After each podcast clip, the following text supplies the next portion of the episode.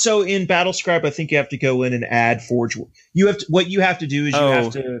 It's under a different Battlescribe list, so it's you'd be an HQ under the Adeptus Astartes Forge World. It's it's a Oh. weird thing, and it comes up whenever like I put the chitin in Oh, okay. my world leaders list. You have to actually go in and add another force and kind of just ignore the errors. Maybe when GW makes a list building app, it'll uh, it'll include Forge World too. Oh. I'm sorry, did I say that out loud? you did say that out loud. that was that was meant to be one of my under, May- that was an under the breath comment. No, no maybe, maybe you should just hold your breath till that happens, Kevin.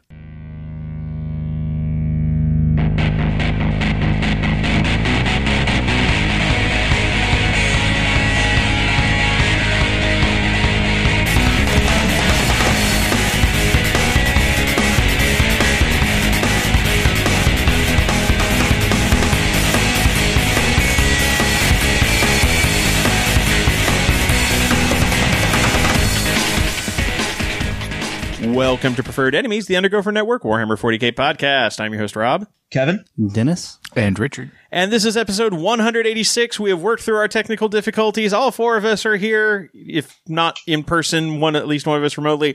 But we are all here together, and it's near the end of the year, and we have chapter approved and Vigilus Defiant in our hands. And so I think our main focus today is going to be chapter approved because there is a lot in that book to chew through. But we, I think during news and new releases, we'll touch on uh, Vigilus Defiant a bit because I, I do want to discuss that. It has fewer rules implications, but also some neat stuff going on. But first, as always, news and new releases, such as Vigilus Defiant Chapter Approved, and your listener mail. Uh, news and new releases, most of the stuff through the end of the year we already covered in our last episode. Uh, like Wrath and Rapture went, this is, we're recording on the 16th. Wrath and Rapture went up for pre-order yesterday and that is the combination Age of Sigmar 40k uh, Khorne Demons versus Slaanesh Demon box that has the new Flesh Hounds and the new Herald and Fiends for Slaanesh. Uh, so that will be coming out next week, along with the new old Noise Marine with the uh, platform boots and the and the mohawk, and it's like I want to pick it up, but I I mean I can po- paint decently well, obviously, but uh, I don't know if I can quite do that thing justice. And, well, I don't think you have to do the leopard print. Like, oh, but the leopard print is like integral to the design of the thing. If they had a whole band, I might be interested in maybe actually taking on um, a Chaos Marine chapter. Just But, so but not ju- not for just the one. Not, well, I mean, I, I would the one, but I'd have to field them on the table sometimes, so I'd have to have a chapter to Now, field now them. the question is: Is it going to include rules for like a combi noise weapon since it does have a bolter built into its guitar? It should. It really should. I, I want I want a combi noise weapon. I, I just want the the noise band Marine like unit. Well, and with Wrath and Rapture, I, I don't know. It it it doesn't feel like we're getting our big Slaanesh push yet. Although uh, they're hinting more and more that like Slaanesh is going to come out swinging on Age of Sigmar soon. That it, And then that'll trickle into 40k. I, I think that will, yeah. we'll see those models, kind of like what they did with the uh, like. Here's the new Great Unclean one. Oh, and by the way, you know, here's Chaos Demons and the and all the new rules for all the new Nurgle stuff too, because they were rolling that out mostly for like Maggotkin of Nurgle for Age of Sigmar. So, uh, so that those are coming soon. Um, this week also saw the the release besides of besides Vigilus and uh, chapter approved of the new what Haarken World Claimer or World what's his name? Haarken World Claimer. Is it World Also Claimer? as- yeah. Oh, also good, I known got it as uh, also known as generic Raptor Lord because his rules are not very good. No, not that generic. He's still Black Legion. You're still stuck with Well, that. yeah, he converted a little bit, get some files out. No, it's a beautiful model, but yeah, it's kind of an underwhelming special character. But eh, And then uh, Primaris, yeah, Disco Inferno Calgar. yeah Primaris Marneus Calgar. Yeah. And then I picked up something. Oh, what did you pick up? Ooh, is that the one of the paint kit? Little little kill team box. Oh, the kill team yeah, box. I, I saw that when I went up there, and I was like, "Man, this is a really cool thing." And and the guy behind the counter said, "Yeah, they actually had kill team versions of them, but they sold out immediately. So this is their restocking and just making them generic." Yeah, because I remember, I think I did see the kill team ones, which like had the bro- the orange like Or, skull Aquila, Right. and then they also did like Shadespire versions of these too. Right. The, the, the Shadespire ones are a little bit bigger than this, but yeah. No, it's The- really the, sweet. The kill team's kind of little. It's cute. If you're yeah, but if you're only carrying around a kill team of like Yeah. 10, 10 models, and or that's so. what I, I saw that I thought, man, this would be perfect for a kill team. And that's when the guy said, Yeah, that's- actually, that's what they were designed for. I'm like, oh, Yep. I should be a designer.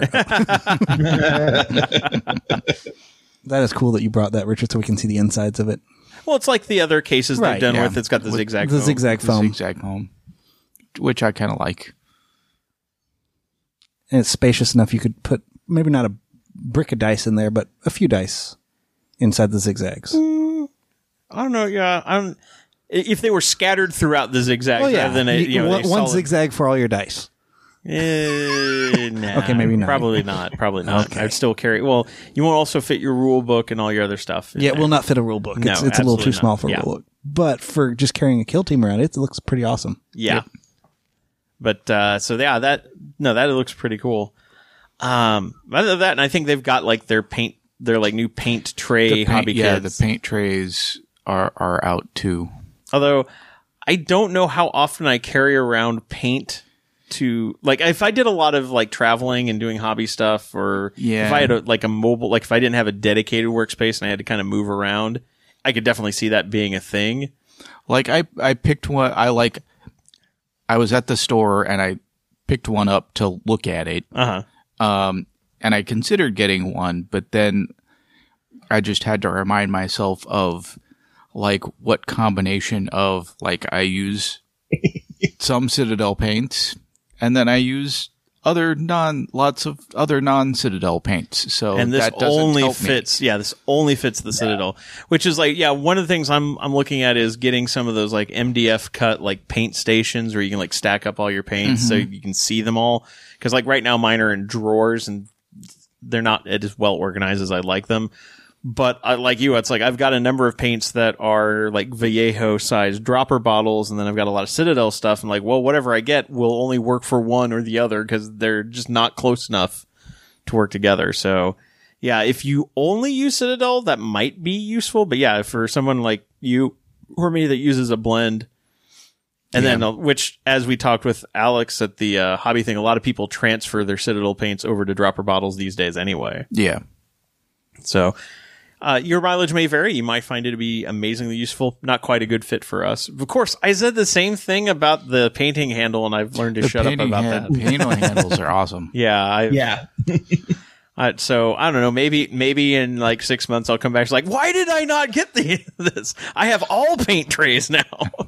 Well, so the interesting thing for me is like there's some of the stores here in Phoenix do like ah you know Tuesday night paint night or whatever. So I'm Okay, I could see probably that. gonna pick one of these up where yeah like pick up a small one and then be like okay here are the ten paints I need in the bottles and pack it up and go. So Okay, see, so I that- can definitely see the utility to it. I kn- and I know some of like I think they have like spots where like their brand clippers and Mhm. and uh, the flash remover and and those like tools will actually also fit into it. okay. So it I mean it's an interesting product and and I'm sure some people will find use for it. Yeah. Yeah. So yeah, if this sounds like something that's that's uh, you know going to be a fit for you, Dad, definitely check it out. I've I've seen reviews that seem like, and it sounds like the paints do lock in pretty closely, so they you know it's like you don't have to worry about your pots coming loose. Although I'm curious, also curious how that's going to work with like the shade pots and the texture pots being like twice as tall. Yeah, I that's a don't good know. question. So yeah, I'd- so you just yeah, have to you just have to buy two. Well, one one for regular paints and the other for the shades. oh, they- that's how they get you. Yeah. Uh, but yeah, but other other than that, I don't. I think we're you know, and then of course like all the gift boxes and like army bundles and stuff they've got coming Right. out. Like, and I think the the one of note in there is strangely enough the Imperial Fists one because it actually has a new upgrade sprue for just Imperial Fists hmm for like Well, it- Imperial Fists Primaris. And it's also the one that gave us the uh, in Primaris Power Fist, right? Because I don't think we had that before. Yeah, uh, other than like on one of the captain poses or something like Mhm. that. because like in in chapter approved and skipping ahead a little bit they've got a new data data sheet for the intercessor squad specifically now that you can take a power fist on your uh, sergeant Yeah. So yeah, that so that is now a, a, a fully viable option, and we have rules, and now a sprue that has it. Um, which makes me wonder if they're going to ever like do a repack of intercessors, like with that added option or not. Although it'd have to be like a full new release at this point. Yeah, I could see them releasing maybe that upgrade sprue as a as a thing and being like, here's you know, here's Primaris Sergeant upgrade sprue or something, and Yeah, like they do with the Space Wolves and you know the various chapter upgrade sprues. yeah, they could know. definitely sell. Yeah, they they could easily sell that as because you wouldn't need many of them. You'd you'd buy like one or two. Mm-hmm. But yeah, I think we're pretty much, you know, everything's kind of locked down for the rest of the year. So we just are waiting what January will bring as far as new products.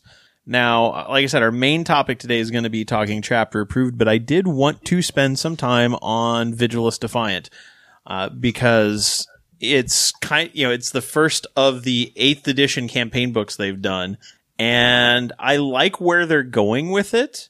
I don't know if I would quite say that, you know, they kind of described it as being like the Horus Heresy level ones. Obviously, the production value is not quite like full leather binding and everything, but uh, but no, the the plots the plot is interesting. Um, so basically. I think we talked a little about it a little bit last episode. Vigilus is a world that defends like the one safe passage through the Great Rift, and there's an orc Waaagh that has landed on the planet. Is basically it. You know, it's a kind of a hive planet. There's like four or five major like hive cities, practically hive continents on the on the planet, and the orcs have basically landed on everywhere else and have turned the whole thing into a racetrack. Yes. Yeah, it's like they they even call it the speed Waaagh. Uh, but you know they've built some like scrap cities where they're like building new like you know, building uh, various walkers and vehicles and such, and uh, so they're they're attacking the various hive sprawls on this planet, and then at the same time. There's a uh, there's the the cult of the Pauper Princes, which is a gene stealer cult that has decided now is the time to rise up because now then we'll we'll throw off the Imperium and then we'll fight against the orcs because how dare they attack attack our home while we are waiting for the Great Ascension. So they're trying to take over and doing things like poisoning the water supply with genetic material to make everybody more susceptible to gene stealer uh, mind control Yeah. and this is a planet that has very little water of its own so that's you know kind of a major problem uh, so at the same time the dark eldar have there's like a, a portal to the webway in the arctic regions and the the dark eldar are like yeah this is a perfectly good time to start raiding while everyone's busy. Uh, the eldar show up at some point to try to help or give a warning. Everyone thinks ah more invaders shoots them and then they come back pissed. Yeah. and Marneus Calgar decide like basically Bobby G tells Marneus Calgar to go and help take care of this because this world cannot fall. And so a bunch of space marines show up and most of the plot is them dealing with oh and the Death Guard also show up with a bunch of Gellerpox infected to like seed chaos as well. And then at like the very end of the narrative, the Black Legion shows up. Ta-da! You know, just it's and that's like where the that that's literally this is definitely a part one of an ongoing series because it it it ends kind of on a cliffhanger. The big battle against the Black Legion has not happened yet. It just sounds like a what could go worse keeps going worse. Well, I mean that's the Imperium. It's- Right. it you know it's what's our joke about like Russian history also applies to Imperium history. and then it gets worse. yeah, the Imperium Imperium's history and is somehow, somehow it, it got worse. Well, so kind of following up on the part one aspect of this, uh, the day yesterday, the day that this the book was released, uh, GW on the Warhammer community site put up a you know Haarken World Claimer like trailer, and it was one of those where like he throws a spirit out and he says something like you know 80 days until you know until the storm comes or something, and then there's now a countdown timer for 80 days. So sometime in early March, they're going to, I would assume, announce the follow up. Yeah, so we'll get book two, and then yeah. So also, I was very happy to see that the the Sisters of Battle actually had an active role to play on the world. They weren't just kind of relegated to oh, and there were sisters there. They showed up as fancy hats. No, they did not show up as fancy. In fact, one group that does not show up at all is the uh, Grey Knights. So there's no one to make them into hats. Uh, But yeah, there's lots of like color coded maps showing like various divisions and chapters and like making moves. And there's a lot of like sacrificial plays to like some of which is yeah we have to sacrifice this hive sprawl like this entire one because it's it's unsavable or we have to hold back our you know our forces. We could we might overextend ourselves.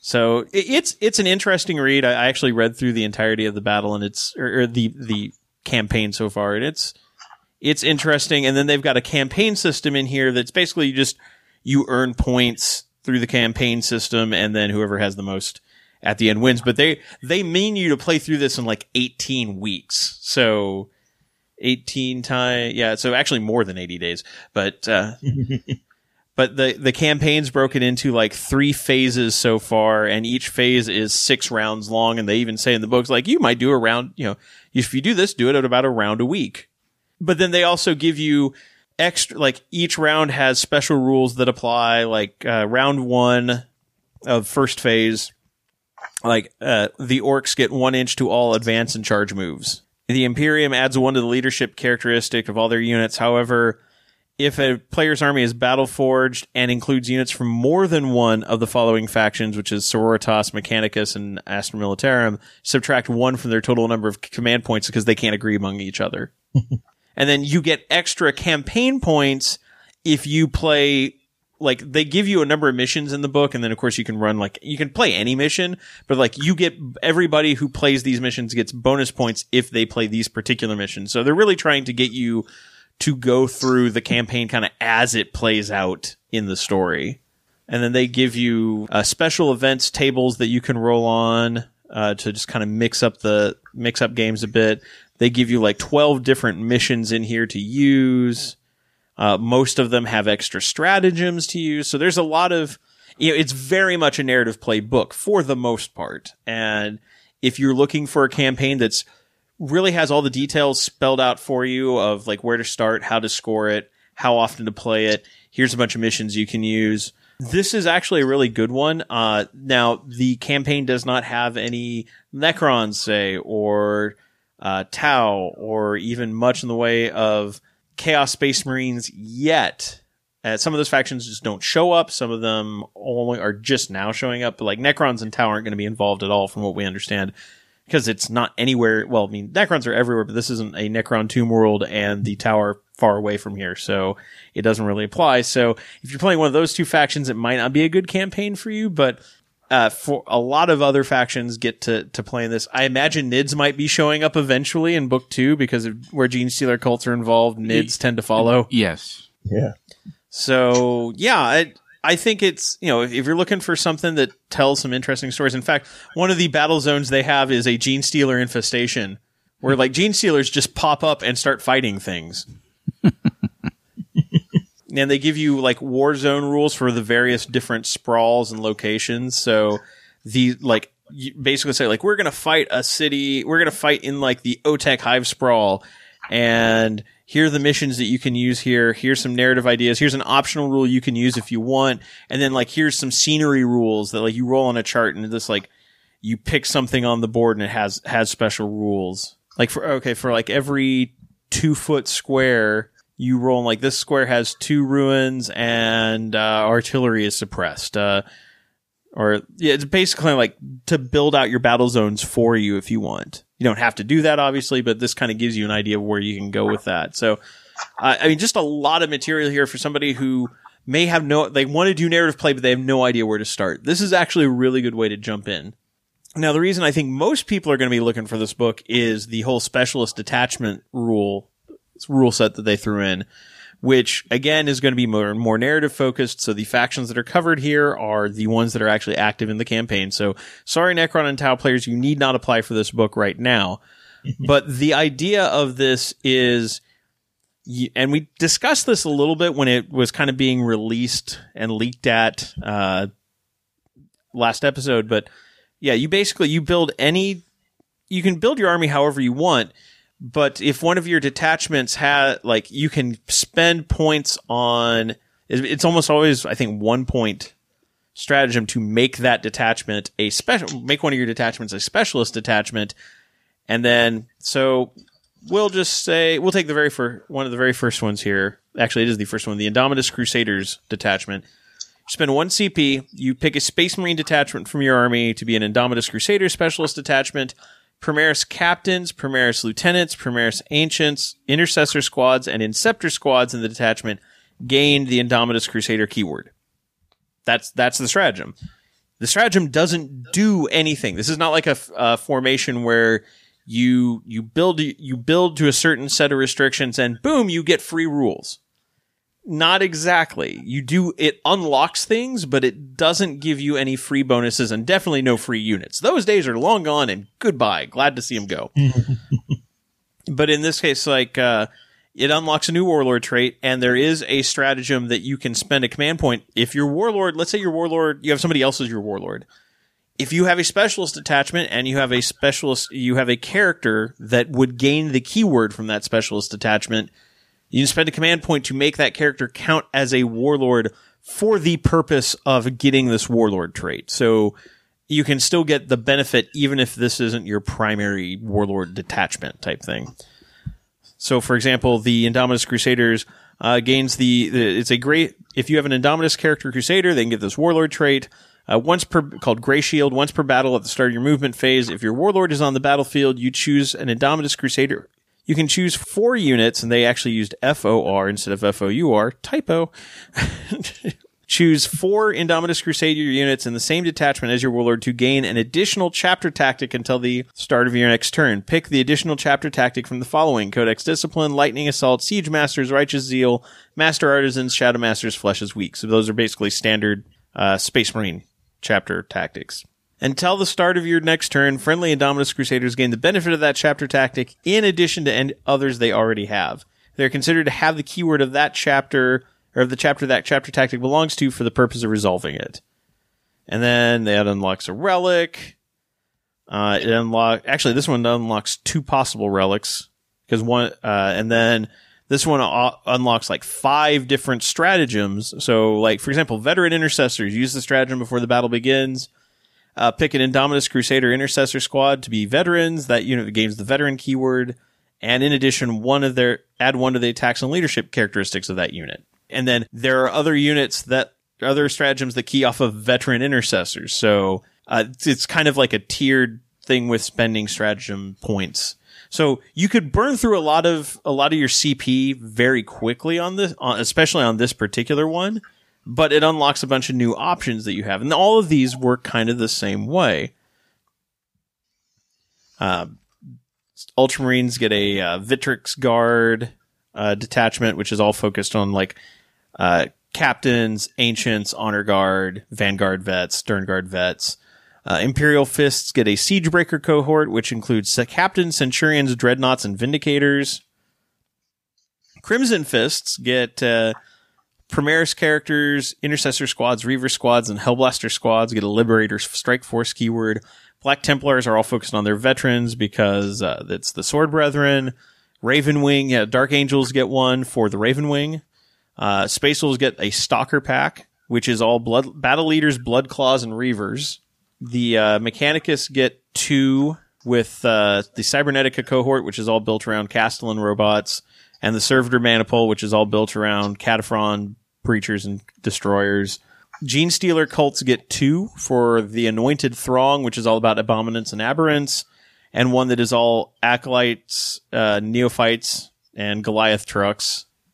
Eldar get two. One is uh, all about wind. One is a Wind Rider host, so it's all jet bikes all the time, and then a Wraith host, which is all Wraith constructs, and literally it's the Wraith construct keyword. So everything from Wraith Guard all the way up to a Wraith Knight. Guard get four. No, far, pardon me, five. Guard get five because there's one for Militarum Tempestus specifically, but a lot of them are kind of revisits on old formations they had, like the Emperor's Wrath Artillery Company, the Emperor's Fist Tank Company. So hey, rules for for actually playing a full on tank company, but it's going to cost you CP. You're gonna. So it's like, like I said, I don't want to get like too deep into the weeds on any of the rules for these. Um, orcs get a Stompa Mob, a Cult of Speed, the and the Dread Waaagh and a Blitz Brigade. So orcs Of course, orcs are like one of the primary players in this, so it makes sense that they would get the most. And this also helps support like four different styles of play for orcs too, which is Mhm. cool. Now, I like that each of these, uh, you know, like you don't have to particularly build your army a certain way to like make benefit of these attachments. So, like for example, the very first one we talked about, like, is the the Indomitus Crusaders. You don't have to build like a bunch of Primaris Marines to to take the specialist detachment. You just don't get any benefit if you don't have them in there. Right. So it it's gonna if you want to build a Ultramarines or not even Ultramarines, but if you just want to build a Primaris Space Marine detachment, you can build it and then oh I can spin command points to make it this and make it a little bit better, and make it play in some different ways. And I think that's a really interesting way to get more flavor into list building. Absolutely. And it's, you know, again, all of these are narratively thematic. None of them feel like they, you know, they unlock stratagems. None of, I mean, the stratagems are good, but again, they only will key off of certain units if you take the specialist detachment, you know, stratagem as well. Mm-hmm. So it really does encourage you to build thematically and to get the most out of this, you're going to do that. I don't know if any of them are going to be like so powerful. They're like, oh, people are going to like, they're always going to take this one all the time. I mean, the, and none of them seem keyed off of any like army builds that we see right now that are like burning up the charts. So mm. The the artillery company and the tank and the tank company might they, those are those are ones that I think you're gonna. Those are the ones that I think you're going to see the most because those armies are already popular on the table. They are, but as good as they are, I don't know how well some of those are going to work with some of the new mission Yeah. things that we're seeing out of like chapter approved, which I would not be surprised if we see Absolutely. other formats, other mission packs kind of adopting some of those. So, um, that's just something to keep in mind. Agreed. And also, you know, you've got to consider that again, these are mostly being they are match play legal, but they're mostly being created with with narrative play in mind. So Sure. think about the way how the narrative missions are going to play out with these. Sure. I just I think there's a couple. I think the the Wrath the uh, the artillery company is one in particular because I think you're already starting to see you see a lot of those units already. Right. I think that's one that'll be the easiest to adapt to competitive play if people want to use that. Uh, Um, that's but that's true. You know, And the, I mean, so the the one we're talking about, the Emperor's Wrath Artillery Company, just so we can all all be on the same page here. It's a specialist attachment. Uh, you choose a, an Astra Militarum depa- detachment from your army to be an Emperor's Wrath specialist detachment. Company commanders, masters of ordnance, basilisks, hydras, wyverns, and that detachment gain the Emperor's Wrath keyword. So this could be a battalion, could be a brigade, could be a spearhead detachment, depending on Yep. how you, you know, so you're not limited to one particular type of detachment. And then what you gain is the warlord gains Lord of Ordnance each time you uh, each time you roll a wound roll of six plus for an attack made by a friendly Emperor's Wrath unit while they're within six inches of your warlord in the shooting phase. The armor penetration characteristic of that attack is improved by one. That's not too bad. It's only on wound rolls of a six, so definitely could be worse. Um, their stratagems are suppressive fire for one CP. Uh, use the stratagem at the start of your shooting phase. Pick an Emperor's Wrath vehicle unit from your army. That unit cannot shoot this phase. Instead, it lays down suppressive fire. Pick an en- enemy infantry unit that is within range of at least one of its weapons. Until the start of your next turn, that unit or that enemy unit cannot fire Overwatch and has its move characteristic. If you've got an enemy unit that is is coming at your lines, it's a good way to pin them down. Although with the artillery, you're probably better off just killing them. Just saying. true, true. And especially with the other one, which is Pounding Barrage, 2 CP, so a bit more expensive. And again, like I said, you've already spent one just to get the detachment. Um, use a stratagem at the start of your shooting phase. Pick an Emperor's Wrath vehicle unit from your army. Pick one of those units, ranged weapons that unit can shoot twice with that weapon this phase, which is going to be basilisks or wyverns ev- all day, every day. Right. Well, and, and the thing where I see that this could potentially, I say not be abused or anything, but potentially could come up in match play is that stratagem right there is super, super useful. And I think that you could see, I would, I could see someone going, okay, for a few extra command points that I'm already getting because I'm taking probably, you know, the lucky 32 or something like that. Um, you know, I'm not hurting for command points with, with, uh, Astra Militarum, okay, I'm already taking uh, wyverns, for example, as my anti infantry.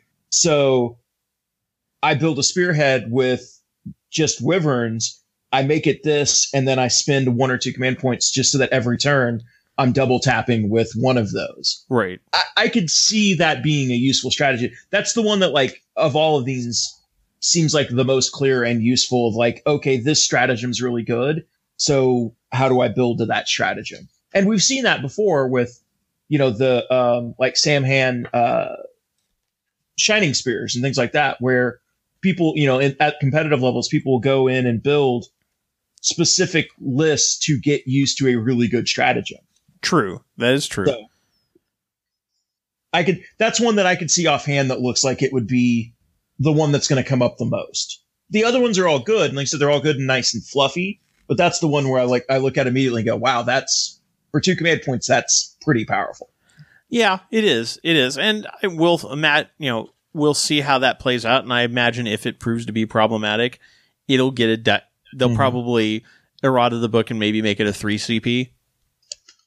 Because Yeah, I think I I think functionally it's not a bad. You know, it it's not a broken stratagem, but I could see maybe seeing how what kind of impact it has on on match play and adjusting it appropriately. Yeah, and I'm not gonna. I'm not saying that like, oh, it's broken, it needs to be fixed right now. I'm just saying that's one that jumps out to me of like, oh, this is good. I could see people building to this because that's a good strategy to be able to take, you know, wyverns or basilisks or hydras and be able to double tap with them. Right. But yeah, all, all in all, I think I, I'm I'm I'm liking what I see from Vigilus Defiant. I hope we see more campaign books like this. So we'll see. Yeah, if, if in 80 days we get a Vigilus Part Two Electric Boogaloo. Yeah, the campaign books they were doing at the end of seventh were some of the best things that they put out during seventh, in my opinion. So I'm really excited that they're back to that now. Yes. So well, they they kind of had to start doing that because they're running out of running out of codexes. We now have one codex that hasn't been updated in some format from the index. I'm not counting Ynnari, but you know we're waiting on Genestealer cults. We know they're coming. I imagine that's probably going to be the big January release. Is Yeah. Genestealer cults. Uh, but otherwise, now with uh, Sisters getting updated and chapter approved uh, with their beta codex, um, that you know we're the the clock is ticking for when it's going to have to be campaign books to keep the game going. Yeah. And I'm fine with that. Yeah, I'm fine with that. It's like everybody's the codexes are out. Everybody's I don't want to say on the same level, but everybody's kind of got access to a lot of the same things. Rather than starting the codex cycle again, I you know which I'd rather they not.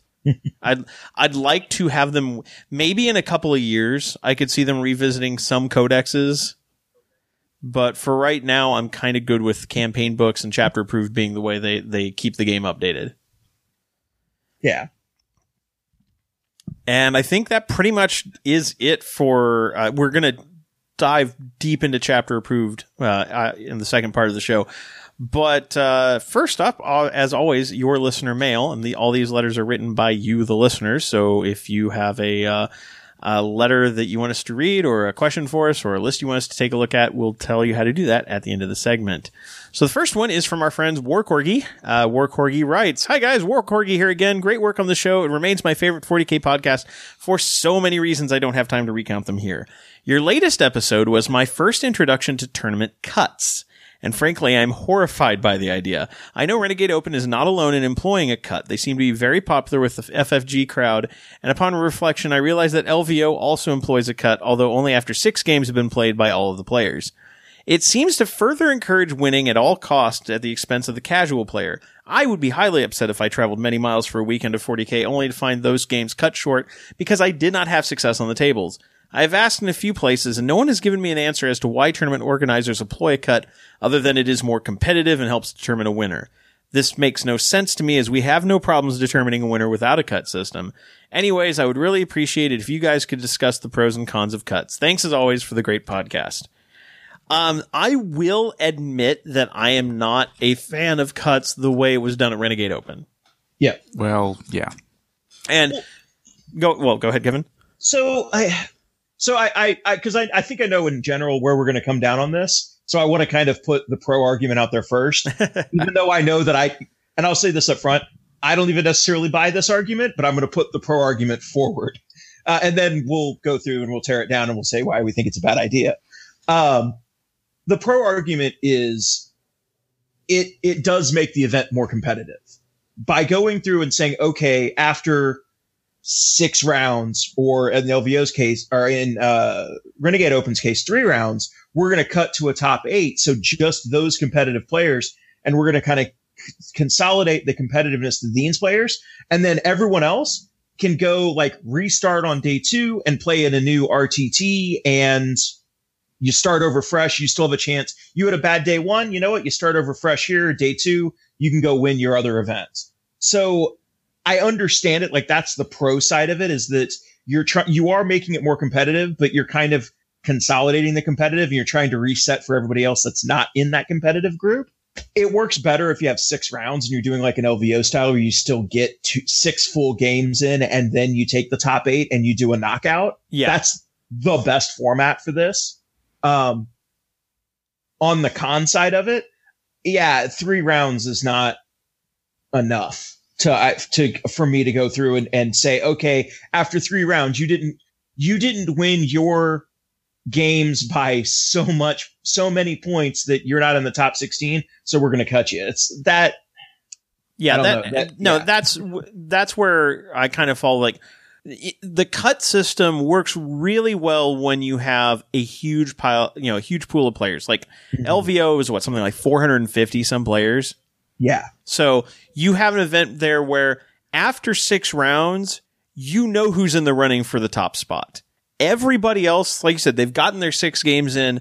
Most of the there's very other than like the people right at the cusp they kind of know going in seeing how each game rolls especially with something like best coast pairings where you can see how everybody's scoring as the day goes on. You kind of know where you're going to fall.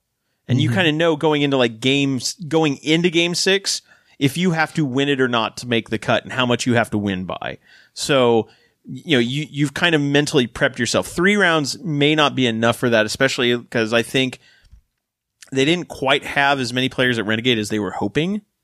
So, yeah. um, yeah. Now, also a little bit of background on Renegade. Renegade for for them to go to cuts is not as drastic a change as you might think because in past years they've gone to a pod system, which is yes. effectively the same right. thing. It, it's basically just less granular pods. Right. Yes. Yeah, because so, so the pod system was they basically took every like every eight places got moved into their own eight person RTT with the top pod being the one that was going for winning the whole thing. And then each pod underneath that had its own like its own bracket, its own price support.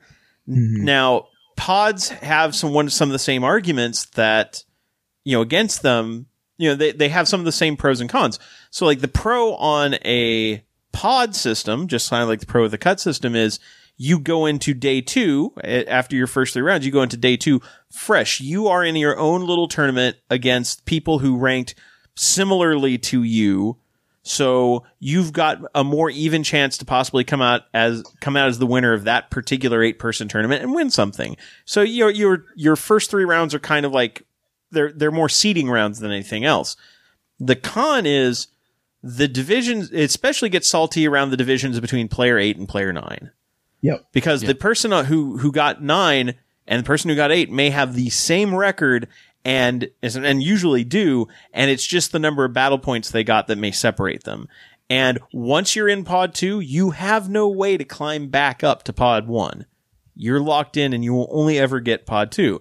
Same with cuts. If you don't make the top eight cut for this tournament or the top 16 or what have you, you're never going, you know, there's, they're not going to like, oh, this person lost really badly in the 16th seed. Oh, looks like we'll bring in the alternate. That doesn't happen. You're out. You're Right. done.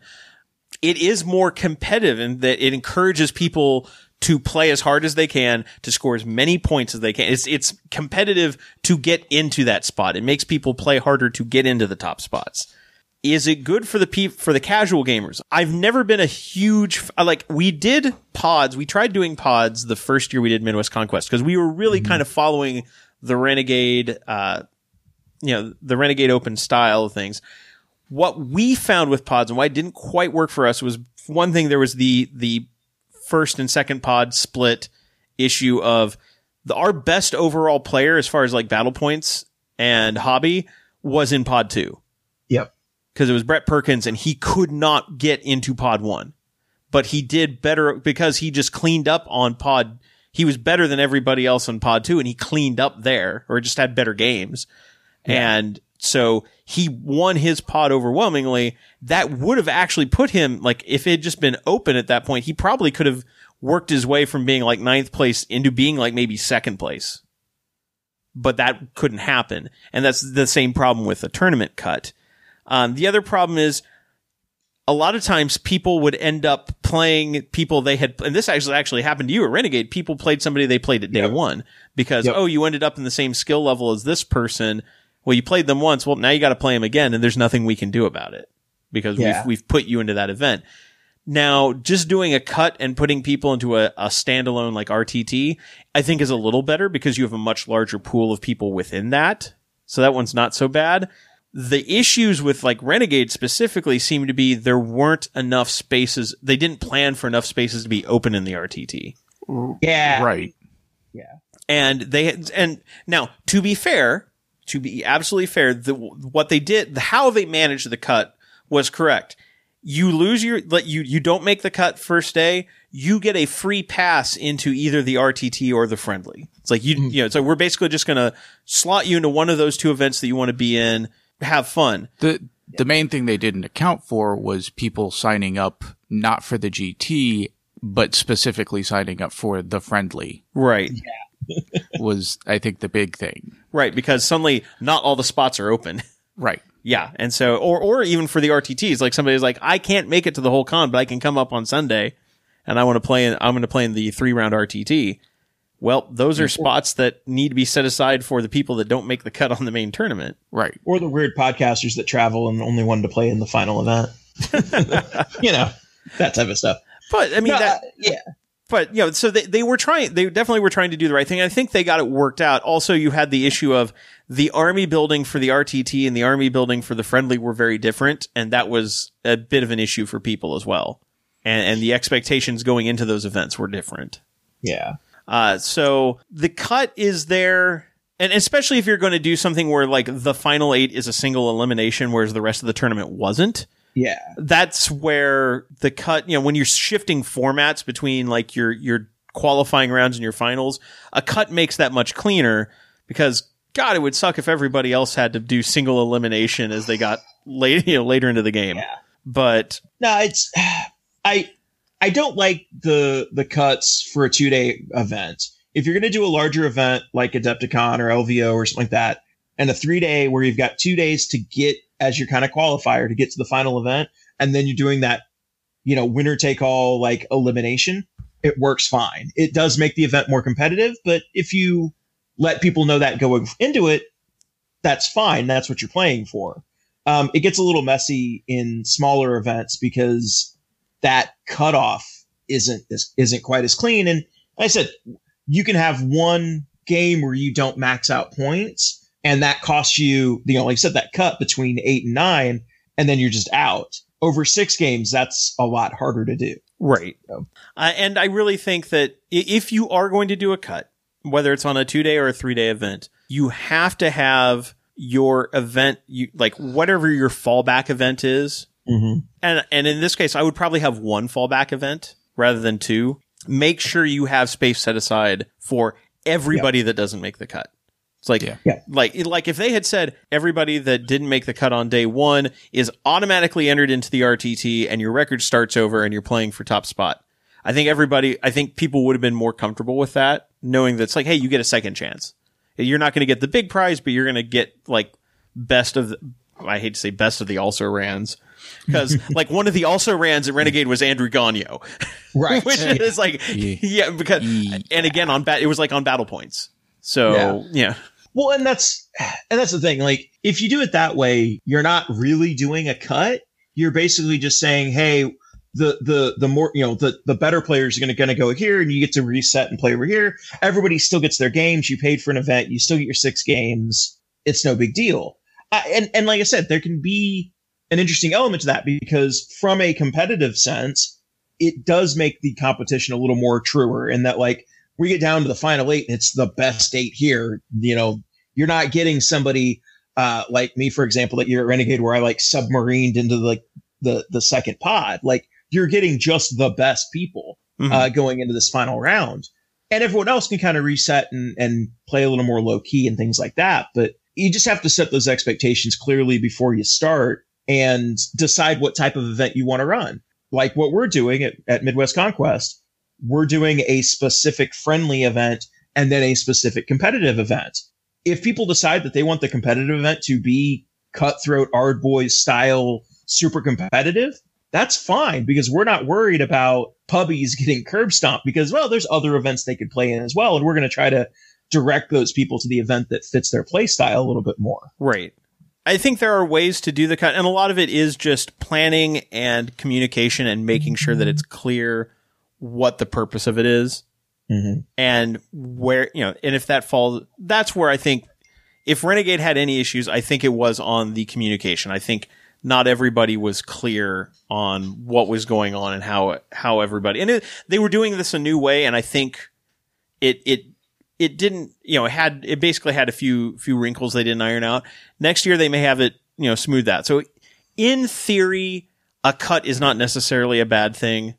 It's, it's how you carry it out and make sure that it doesn't impact the more casual players. It doesn't impact, you know, it doesn't remove their ability to play. Cause yeah, if you were told that after day, day one, you're just out of the tournament, that's bad.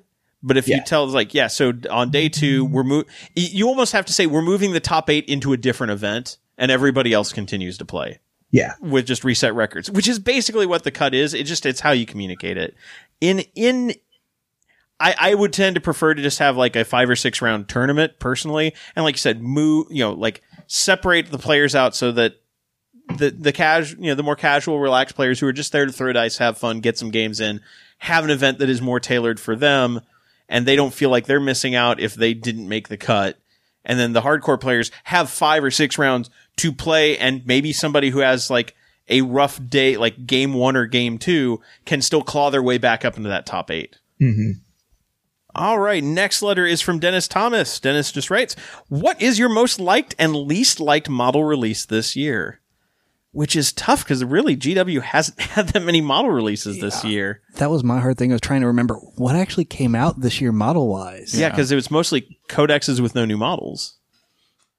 So I I can think of my my I don't even remember if this was year was was the um Rogue Trader this Oh, yeah, year? Rogue Trader was this year. Rogue Trader and Kill Team were all this year. Okay, because I, I will go with my the most liked was probably the medic from there. Now I've got to find her name.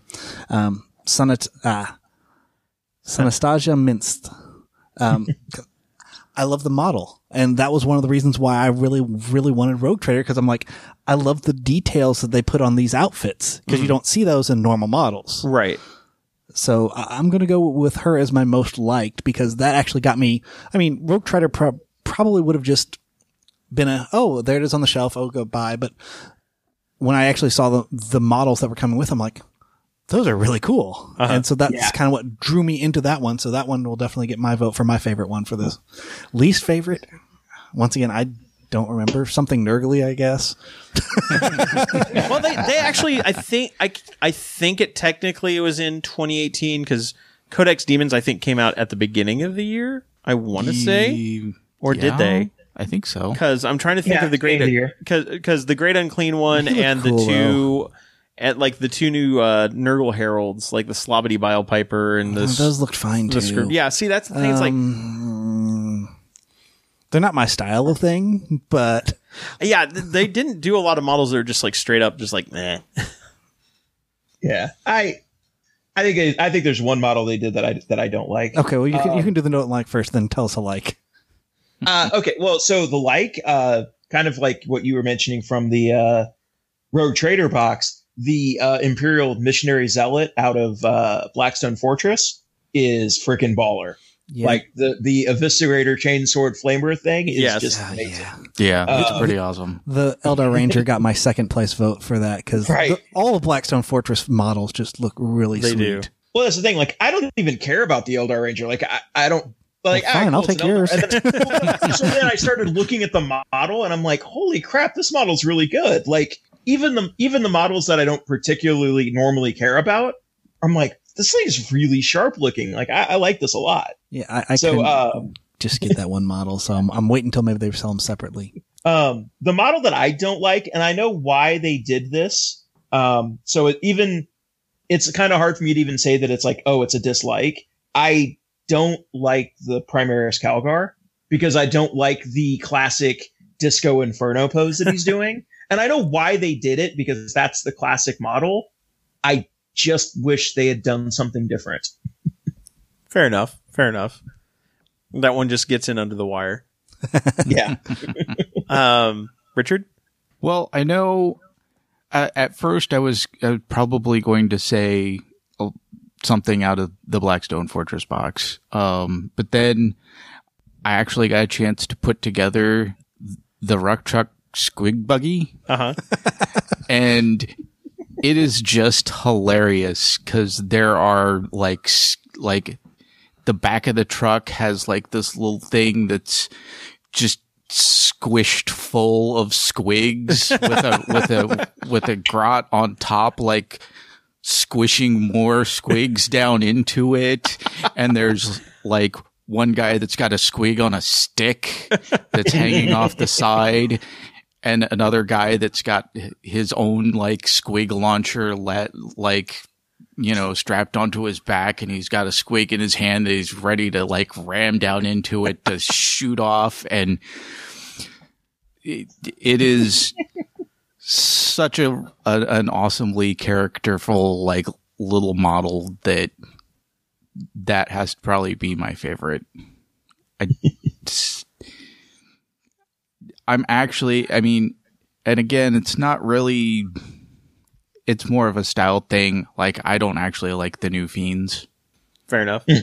I mean, I they're better than the old Fiend models. That that's that that's that's Not hard. easy Although to somebody say. did point out the fact, you know, and actually GW pointed out that the fact that the like the front legs and the back legs bend in different directions, so they look like two torsos facing away from each other. But then someone pointed out that that means that the tail coming out from between two of the legs, and we'll just oh. stop there. yeah. it's just like when you see it, it's like ah. Now I'm not going to go see it. I'm going to stay away. So for me, my favorite model, as as much as I love, uh, I love Pious Vorne, the the zealot, which because is an awesome model, also broken as hell in that game. Um, yeah. Uh, I actually have to say my favorite model. It is out of Blackstone Fortress, and it's actually more than one model, and it's the the Traitor Guardsman. The Yeah. Traitor Guardsmen look great. That even them and the Rogue Psyker. Actually, I think I would probably have to go the Rogue Psykers even more so because it's really cool to see see those kinds of models. And there's you know a lot of fine detail. They've got them. Flo- you know, I, I'm a sucker for any of the floating floating on tiny bits of plastic models, just because the the engineering involved in designing them is is amazing. But uh, yeah, the, like a lot of the stuff from Blackstone Fortress could easily be in the running for for best model. But that I'm going to say, yeah, actually, probably the Rogue Psykers are probably my favorite. My least favorite, surprisingly, is the Dominus Knight, like the Knight Valiant and Knight Castellan. Not because of not for rules reasons or anything like that. Partially because the Knight is it because they didn't make it an interchangeable kit, despite the fact that it's an interchangeable kit. Right. Like there's no other than selling trying to sell you the same kit twice. There's no reason for those weapon sprues to be different. But the the main reason I don't like the Dominus Knight is I look at the other like I look at the Armiger and I look at the que- like the Questoris Knights and then I look at like the Castigator Knights and I look at the like the star like the Magaera Knights and you know I look at like you compare all the various knight lines and they all have very different profiles. They have different like they like visually they look very different. And like knights within the same class, like the Castigator, like the Acheron, the Lancer, they all look similar. They've all, all built similarly, but they have a very different visual profile from the Questoris Knight, which has a very different visual profile from the Armigers. The Dominus Knight looks like just a Questoris Knight on steroids. It just looks like a slightly bigger, slightly beefier Questoris Knight. And I would have liked to see something a little bit more. yeah, and it and it's really actually not even that much bigger. No, it's not. Like if had if it had been just, you know, a few more inches bigger, Yeah. then, They'd have to get a new box. well, yeah. Yeah. but uh, yeah, it's like it, it just feels like a missed opportunity to do to do a really neat different knight design rather than what if we just m- bulked out a Questoris knight and put different guns on it. It seems like a very Tau thing or an orc thing of just add more gun. Yeah, but no, it's just, like, and it, it's not a bad kit. Don't it, it? This year had very few bad models. I don't, th- but that's that's the one I like the least, just because I I kind of was hoping for more of a design change on it, and I we didn't get it. So I think that's fair. All right, next up, speaking of big things, Andrew Thistlewaite writes The Stompa Mob in Vigilus. It states that it is used on a super heavy detachment. Does this mean that in order to use it, I must bring three Stompas? I'm assuming that a super heavy auxiliary detachment is not permitted to use this by the wording, but I wanted to check. Thanks, guys. Keep up the great work. Well, it does, uh, the Stompa Mob does specify it has to be a super heavy detachment in capital letters. So it's not just a, it's like use the stratagem when you are choosing an army. Pick an orc super heavy detachment from your from your army to be a Stompa Mob specialist detachment. And I'm going to tell you, one Stompa does not a mob make. Yeah. One boy is not a you know, one boy is not a mob. One Stompa is not a mob. You need at least three. So yes, uh, which also means the Stompa mob is not going to be playable at most tournaments because Stompas are still like what 800 points yeah. when you work in everything. So So, rules lawyering this just a touch, just Aw. to further the discussion. uh, do orcs have any other super heavies besides the Stompa? Like this- from Forge not- World or anything else? I- In Forge World, they have uh, what the, the Squiggoth? the Squiggoth and the the Gargantuan Squiggoth, Okay. and because- they also have a plane that And I they think is actually and they do have a like. There's also a named Stompas or like there's like Oh one yeah, mech. the big the big mech Stompa. or Right. whatever. hmm Well, so the reason why I say that is if, and I and I, I don't and I don't expect anybody offhand to know this. It just says super heavy detachment, which means you have to have three super heavies. True. So you could take a Stompa, and I don't know if, for example, the Squiggoth is like a Lord of War, but like hundred points or something. You could, you know, and I know it's not, but you could fill a super heavy detachment. You need at least one Stompa in there because if there's not at least one Stompa, there's no point in taking this. But yeah, I would think that if you could take a, a fill out a super heavy detachment with a Stompa or two Stompas and something else, that you would then be able to turn that super heavy detachment. You, wouldn't be able to do it to a uh, uh, super heavy auxiliary detachment. Okay, so the Squiggoth is not. The Gargantuan Squiggoth is Okay. Right. is a, a Lord of War. And, So and I have no idea. It may not even be any cheaper point wise to do it that way. okay, But- well, actually, I- actually, I- oh, and the kill tank is a the kill. Ah. that's that's what I was thinking of. the kill tank's not only a plane, 422 points. So okay, you actually could because the stomp is 920 points. right. So if we want to be absolutely, you know, absolutely accurate here, two kill tanks and a Stompa are, is 1764. Is that without guns or with guns? That's that. That's with all the war gear. So um, there's no real, you, and you can add s- super rockets, but they don't. You know, if you you can have like five super rockets, but don't cost anything. So yeah, there's really not a lot of customization on it. So you could do do one stompa. You just also have to have two kill tanks to go with it. So yeah, okay. So, So uh, technically, techni- technically, what you're saying is there's a chance. yes. So yeah, you, you could actually, but it would still have to be a super heavy detachment. You have to have three Yep. three Lords of War to actually make it function. All right, next up from Reese Evan Lewis. Reese writes, while I'm sure Chapter Approved will already feature heavily, with the widespread points drops across the board, are there any armies you think will perform better and potentially start to show up in a competitive environment? I kind of want to save that one for the main discussion.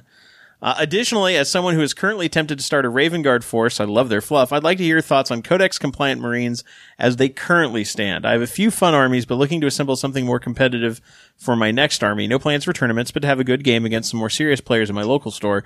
Do you think Marines are up to the task for this? Um, if you're not focusing on tournaments and you just want to have something with good games, um, I think Marines are definitely possible. And I think with the CA drops on, it depends on what you're building, Uh, most of the drops did tend to be focused more on Primaris models. So if you're not going in that direction, CA won't af- affect that too much. Uh, Marines are kind of in a weird spot because they're they're okay. They're they're just okay, you know that which is once upon a time like Marines were one of the tougher armies to deal with, and now they're they're fine. They're they're.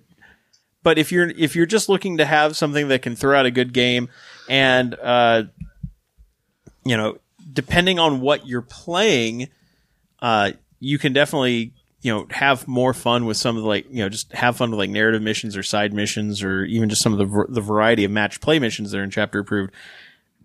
I think you can still have a go of it. It's just not gonna. I mean, you're not gonna clean up with it. But if you're looking just for it to have fun games and you're not too worried about winning or losing, I think Raven Guard can definitely work. Just trying to look at some of the changes. Yeah, there most of the things that you would be taking Raven Guard aren't really affected by anything in chapter approved. Uh, yeah, it's trying to see. It looks like Vanguard vets went down a little bit. Like, so if you're taking Vanguard if you're going to take like, eh, one point, it's not really that big a deal. Right. Yeah. So Yeah. yeah. But I, I think, you know, again, if you're just looking to have fun, Space Marines are totally fine. And Yeah. And you know, competitively, I think chapter approved will actually help bring Marines back into into the tournament scene a bit. But again, we'll talk about more than that in our main segment. But uh, uh, Codex, I think Codex compliant Marines, they're fine. Uh, like I said, it and they they do lend themselves to being able to build some very thematic armies and still have decent capability to to take care of stuff on the table. You don't necessarily, and especially because Space Marines are one of the older eighth edition codexes and the codex design uh, design uh, philosophy has shifted a bit since then. Mm-hmm. That that's like one of the few codexes where I could, you know, I said, or I, th- I can't remember if I did I say it during the air. Yeah, I think I did say it. On the Yeah. air. Yeah. uh, saying Yeah, that you know, about, yeah. yeah, like when Vigil is talking about how, um, you know, I'd like to see them wait a couple of years. Space Marines is one of the few that, like, maybe in a year or so, Space Marines and Chaos Space Marines, I could see kind of refreshing just because things have changed since then. but only if they add the Noise Marine as like a rock band. no, unit. no, no, there are Noise Marines are already in there, dude. but not the Noise Marine rock band unit. No, n- So, like, as as we've talked about before, and I and I've it's so weird that I'm going about to say this because I've been the the one hammering home that I don't want this to happen. I could see rather than getting a new Space Marine and Chaos Marine codex, I could see sub chat subsections continuing to get carved out of that. I could see a Primaris Marine codex. I could see mm. a World Eaters codex. Now, those could I could- Those, those- yeah. like I could Old definitely Marine. see uh Imperial sub- Fist. so I could see chapter like mini codexes. Yeah. That I could absolutely see. Well, and like I said, when I say like for Primaris, I could see them going, "Hey, uh, the Star Fighter, whatever, you know, whatever chapter they come up with, that says, Starfighter "Oh, Dominus chapter. No. This brand new, this Yeah. brand new chapter had to be built out of Primaris Marines. Hey, they're now the ones getting all the cool stuff first. So now let's make their own chapter, and this is where they get the experimental." You know, unit of Primaris Marines that knows how to operate like melee weapons. Um, Oh my. but like I could see something like that, and I think you, I think I would, I would expect to see something like that happen before they do a full reboot of the Marine Codex, in my opinion. True, true.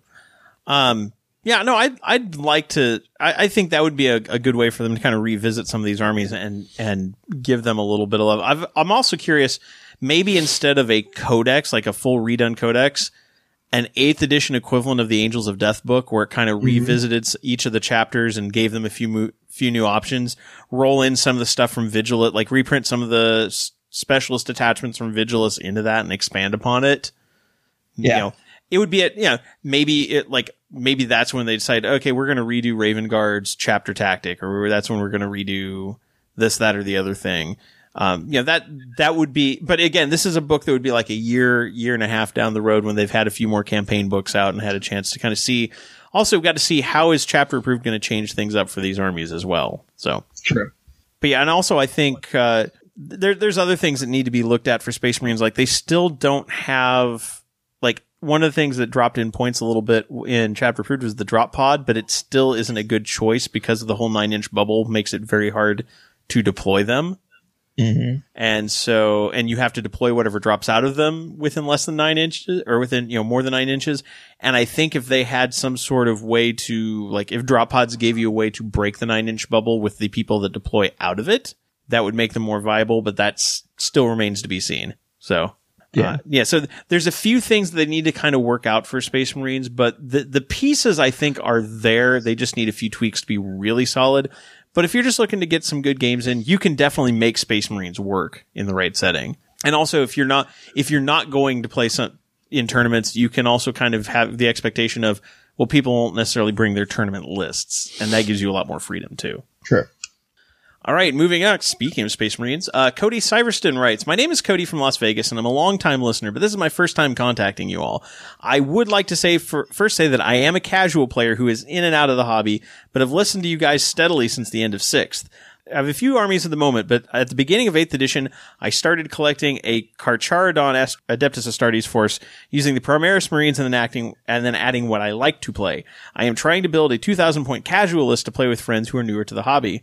The list I've built is based around fluff and what I like to play. I want to play a fast, aggressive army with lots of melee and some range support. The Carcharodons are a very rip and tear style of Space Marine. With heavy use of chain weapons, I, I play them using the Raven Guard chapter tactics because of their supposed gene sire. But I also have read that they might be loyalist Night Lords or even loyalist World Eaters. I do like the idea of playing the Silent Predator type of play style though, so I stick with Raven Guard. So my plan is to deep strike Tyberos and his red brethren, the Cataphractii Terminators, wherever they are needed. I have the lieutenants each with one of the assault squads. I plan on using three command points to infiltrate with the Raven Guard stratagem. I will be infiltrating the aggressors, the chaplain, and the reivers. And th- keep in mind, this is also an older letter. Uh, this is actually came to us originally in April, and I apologize to Cody for not getting to it because obviously Big FAQ 2 has changed us up a bit. I will be infiltrating the aggressors, the chaplain, the reivers. They will target the highest priority threats and hopefully cripple or tie them up. I have the Redemptor for range support and backfield control along with the Inceptors. I'm not sold on Inceptors or the Lieutenants. I do want to keep the assault squads and the Eviscerators, Tyberos, the chaplain, and the reivers, but anything else I'm open to. I would like to incorporate some Vanguard veterans, but I'm not sure how best to load them all out, and also have a Leviathan Dreadnought with the Siege Drill and Storm Cannon array, which might be fun to play with. Any advice you guys can have to make this list more balanced and fun would be appreciated. Thanks for all your time, and I look forward to hearing your advice. So this is what he had at the time, and uh, this is also going to get changed up a bit by chapter approved. So he's got uh, a captain with a chainsword and jump pack and storm shield, and his chainsword he changed out for the Teeth of Terra uh, relic, which is their improved chainsword. He's got a Primaris chaplain, an aggressor squad uh, with five aggressors and a sergeant, all with the Boltstorm gauntlets and Fragstorm grenade launcher. Uh, and he's got uh, two assault squads that look to be the same, uh, seven Marines, uh, all the jump packs, seven Marines, sergeant with an eviscerator, one Space Marine with an eviscerator, and a Space Marine with a plasma pistol and chainsword. So both two squads identically equipped. And then an Inceptor squad, uh, three Inceptors, all with the uh, assault bolters. Then a Vanguard detachment of two lieutenants with jump packs, plasma pistols, and thunderhammers. Um, then Tyberos the Red, Red Wake. And then his elites are in the Vanguard are a unit of five Cataphractii Terminators, all with dual lightning claws, a Redemptor Dread, uh, pretty much stock, a Reiver squad, uh, nine Reivers, and a Sergeant, all with combat knives, no grav chutes, no grap- grapnels. And this all comes in at the time at 1995 points. So if we look at how that's going to come out in the game now, so we built the exact same list. So one thing I noticed he's got an Outrider and a Vanguard, which kind of hurts him a little bit because he's not going to have much in the way of CP, Yeah. but he doesn't take any troops. So I don't know if he had, that would be like the one place where I'd be like, let's see what we can do with this. I mean, I totally, I, I get the Vanguard and I get, I get why he has those. Yeah, he's trying to make this kind of a quick, quick strike army. So Yeah. I, I definitely, And also, Space Marines don't have a lot of stratagems that they need CP for. yeah, So may, it may not be as big an issue as I'm thinking because he's he's going to be rocking five command points total. right. But I also don't know that it would be worth it to. I mean, what you'd have to you'd have to pull out the assault squad or Terminators or something like that to be able to to have enough points to be able to throw enough troops in there to do you know to to make it worthwhile. And I don't know that it'd be worthwhile. Right. I mean, to be honest with you, the one thing just from reading the list and stuff, the one thing that I would be focusing on is how do I clear points for that Leviathan Dread? Because if i play this in friendly, I'm absolutely going to be using the Forge World toys. Yes, yes. so there should be some pretty good point saving in there. Yeah, because uh, like the assault squad with jump packs got cheaper, the eviscerators got cheaper, plasma pistols got cheaper. So like the assault squads were 216, they're 187 now. Ooh. Yeah, so that I mean there's some significant savings. Okay, so yeah, the captain dropped 5 points. Um, the Primaris chaplain's kind of an odd choice because he doesn't really do anything that the rest of the list does. Yeah, that's one that that jumped out at me too because if you replace him with a regular chaplain, um, or can you take a chaplain on? Yeah, you can take a chaplain with a jump pack. Jump pack, then yeah, then you then you have him run along with your assault squads, helping them out. Well, and also him, you've got you've got uh, a lieutenant and a and Tyberos in the vanguard. You could move one of the. He's got two lieutenants. You could move one of them into an HQ choice and replace and drop the chaplain entirely. Now I get why he's got the chaplain because chaplains help like help you in close combat because they help you like reroll failed hits. But a jump chaplain would actually be a better choice rather than yeah. a Primaris chaplain. Well, because I'm wondering, I, I assume the plan is that he probably had that Primaris chaplain with the aggressor squad, but they the chaplains only help in melee. So yeah, I would I would probably drop the Primaris chaplain and replace it with a uh, a jump chaplain. Right. Or drop him completely, as you said, and split the lieutenants out. But how much is that Leviathan Dread? Relic Leviathan Dreadnought. Okay. Um, Battle Scribe, why is it 283.5 points? what do you get for half a point? that is amazing. That that's that's special right there. Um, because uh, the Meltagun, the, the Leviathan Siege Claw plus Meltagun is 46 and a half points. That is most likely not correct. I'm gonna say no. Yeah. I'm gonna say that is. So he's he's got it with what, what did he say? The storm cannon array and the siege drill. Okay, I yeah. think we can fix the the points on this. Okay. Oh, won't work. It's half point over. Oh. no, no, it's it's fine. It's fine. Okay. So okay. So his list, as we as he sent it to us, sure. His list was 1995 when he sent it to us. What we have now, the chaplain or the captain is 103 points. The Primaris chaplain is 77 instead of 85. The aggressor squad still 222. The assault squads are 187 apiece instead of 216. The uh, Inceptor squad is the same as it was. So the list as he sent to us was 1995. It's now 1851. Um, the lieutenants are four points cheaper because of the drop in plasma pistols. Tyberos is still 205. That hasn't changed. Um, the Cataphractii squad's 20 points cheaper. The Redemptor Dread hits like 50 points cheaper. um, and the Reiver squad, yeah, the Reiver squad's still 180. But just with the point savings from the changes in chapter approved, the list is 140 points cheaper. so we could so so let's say I'm gonna move one of the we're let's replace the uh the chaplain with a chaplain in a jump pack because that would be a much better choice. Mm-hmm. Even if it means uh, digging into, uh, well, no, I think the I think chaplain with the jump pack is still an option in the codex because they do have a model for it. Yes, I believe believe so. Yeah. So let's give him a let's make him a plasma pistol and give he's got his crozius uh, he's still only 10 points more than the, than what he originally had the Primaris Chaplain at. And this will fit much better because he can keep up with anything. He'd have to drop something to fit in the Leviathan because Leviathan comes in like around 300 points or so. Leviathan, you said was heavy?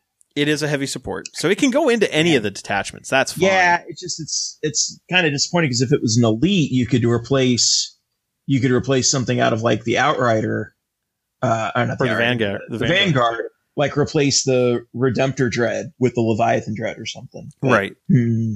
Um, real okay. So right now I've got the list at 1871. Uh, one thing I would do is I would go ahead and put the uh, grav chutes on the reivers because that lets you deep strike them.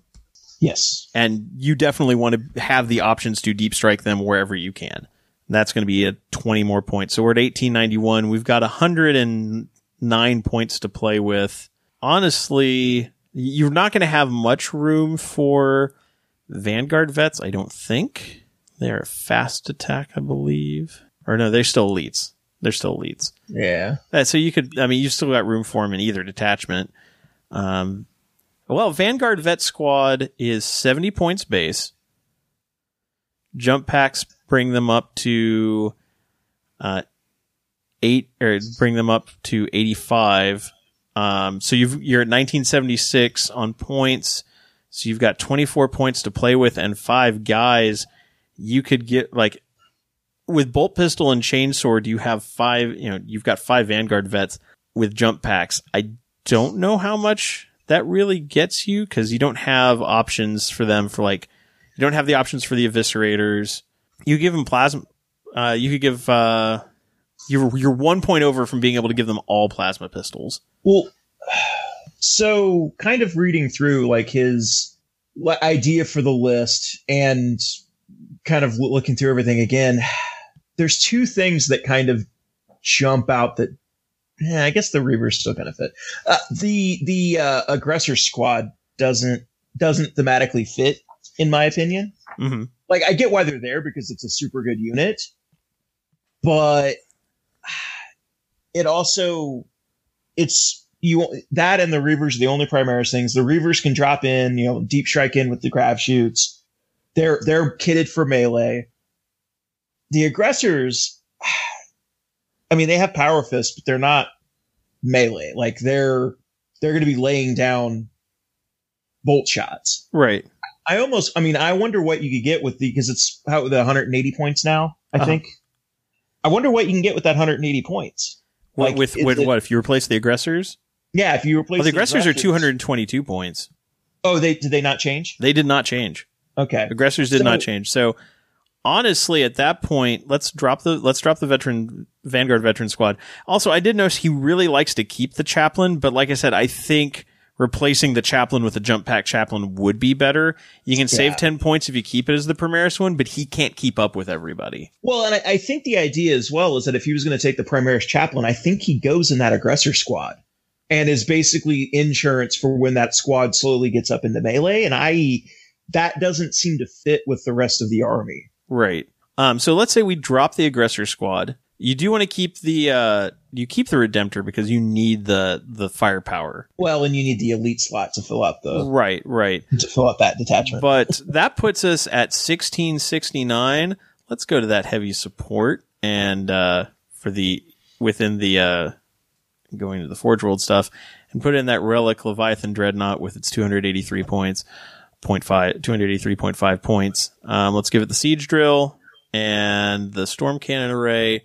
That puts it at 307 points. We have 24 points to play with. And at So that, yeah, at that point you just you can start tweaking, you know, things here and there. You can add you could add more assault marines to the squads because each of those was it, okay. Was it seven, eight, nine? Yeah, okay. I guess you have They're already maxed out, eight. yeah. yeah. So maybe you can start messing around with equipment on them. You know, taking different special weapons or stuff. Now- add more plasma pistols potentially. unfortunately, it's like he has to have the. He, he says he's not sold on the Inceptors, but he doesn't have enough fast attack choices to have an Outrider if he doesn't. Right. So he's kind of he's kind of stuck. He's I mean, unless- stuck with them, but uh, with Unless you dropped it for another assault squad or something. yeah, well, that would that would definitely be Be a smaller assault squad. Right. Well, let's see. If we go, let's duplicate the assault squad we have. The assault squad we have is at, puts us at, if we have three of those, that puts us at 2028. Let's swap that chaplain back because points, Mm-hmm. because he said he wanted to keep the Primaris chaplain. That puts us at 2010. If we can take 10 points off of something, we're golden, which I mean, heck, if nothing else, you could probably drop the storm shield off the captain. Mm, you kind of want that. You you want to Well, keep the you- the well, because the captain already has the will have an iron halo, so he'll have a four up in Vuln. right. So fifteen points to give him a three up in Vuln. If you need the point somewhere, that's that's a place you could drop and get fifteen points back. Right. I like having the extra survivability, but if that's, I mean, the other place would be somewhere in the assault squad. You could you could fiddle around with the uh, weapon layouts and you know find a find something cheaper with like the the special weapons or something. But right, and you could, I mean, you could peel off uh something from from the assault squad. Uh, let's see. You know, he's got the plasma pistols on each of the the plasma pistols are five points each.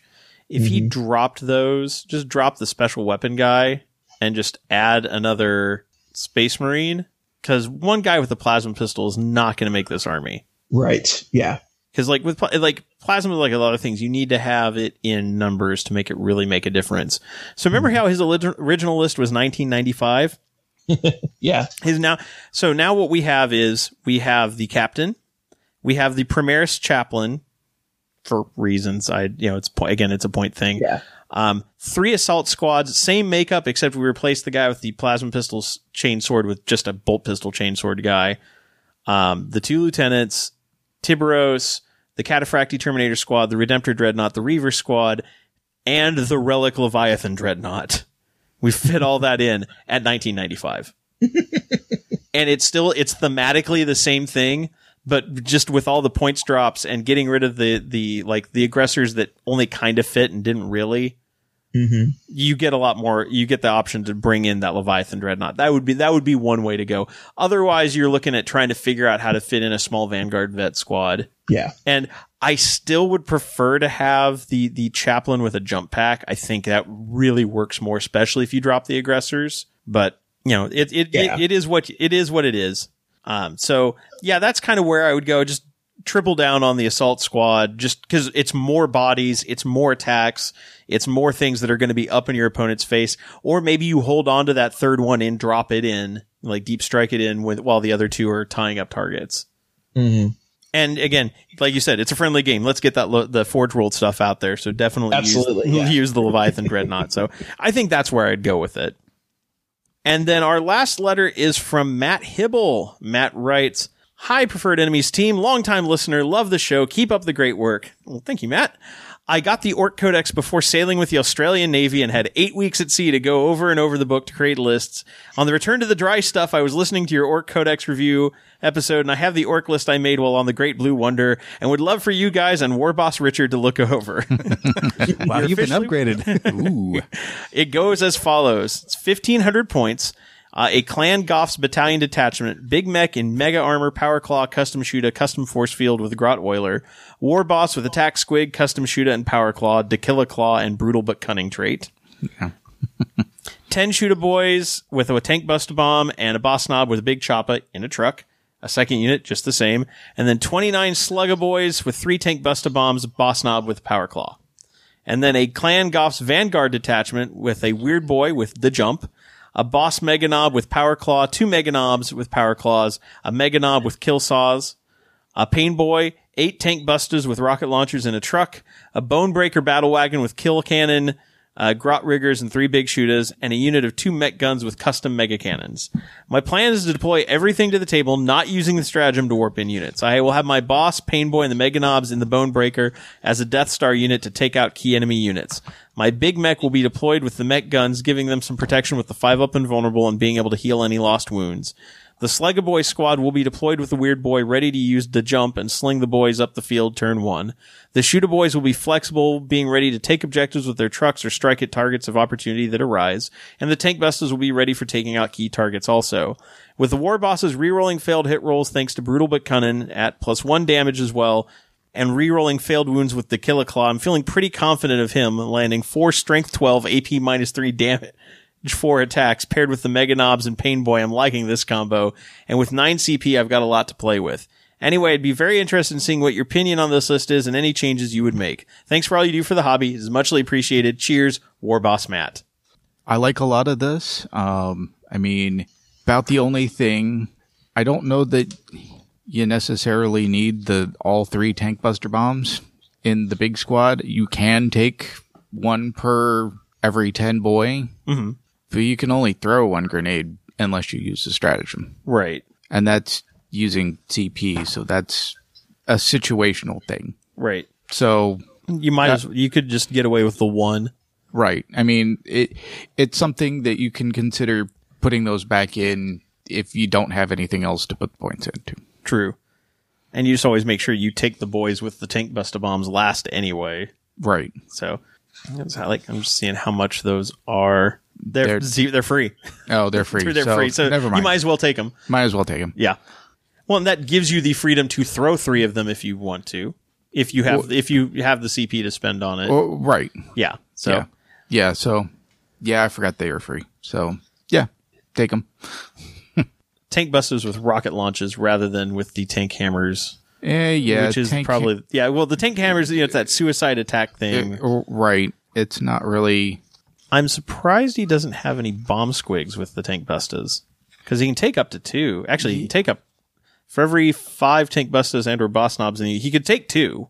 Yeah. It just depends on how many points they cost. Um, I guess uh, they're ten points each. They're actually more expensive than the boys. Right. Well, the ro- well, not counting the rocket launches, but Yeah. I I just wish that the uh, I wish the tank hammer had like two melee profiles to where they could attack and do damage with it without blowing them- without blowing themselves up. And then like, you know, you can switch to the one that blows them up like when you really need to. If I hit you with the side of the hammer, it just hurts. If I hit you with the tip of the hammer, then we both go boom. Right. So, but yeah, uh, bomb squigs would be good. But yeah, that's 20 points you'd have to make up somewhere. And at 1500 points, I mean, this list is pretty tight. Yeah. I mean, I'm wondering if maybe you get more mileage out of just using nobs instead of mega nobs. Problem is, is the mega nobs have that option with kill saws, which the regular nobs don't. You know, he took the, the custom mega cannons on the mek guns, and which are good, don't get me wrong.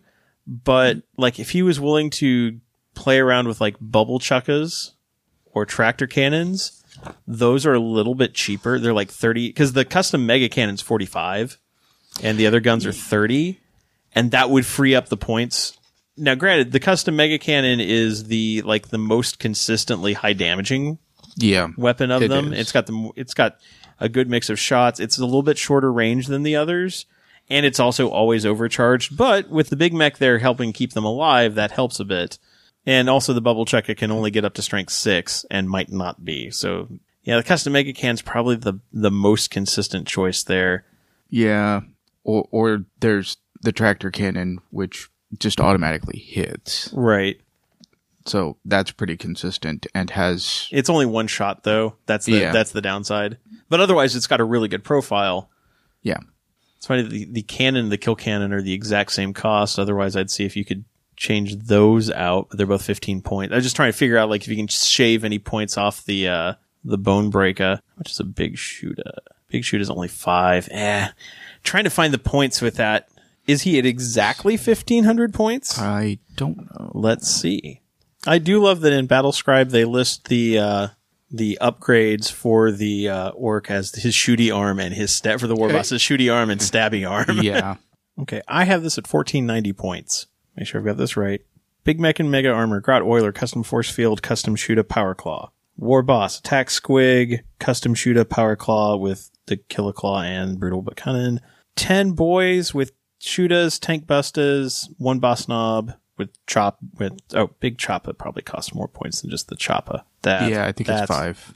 Okay, that would then he's coming in at exactly fifteen hundred. Yep. So he's got this. Yeah, it's a pretty tight list. So there's not a lot that we can really. Uh, yeah, to put in anything, we'd have to sacrifice something. So I mean, I kind yeah, I kind of like it where it is.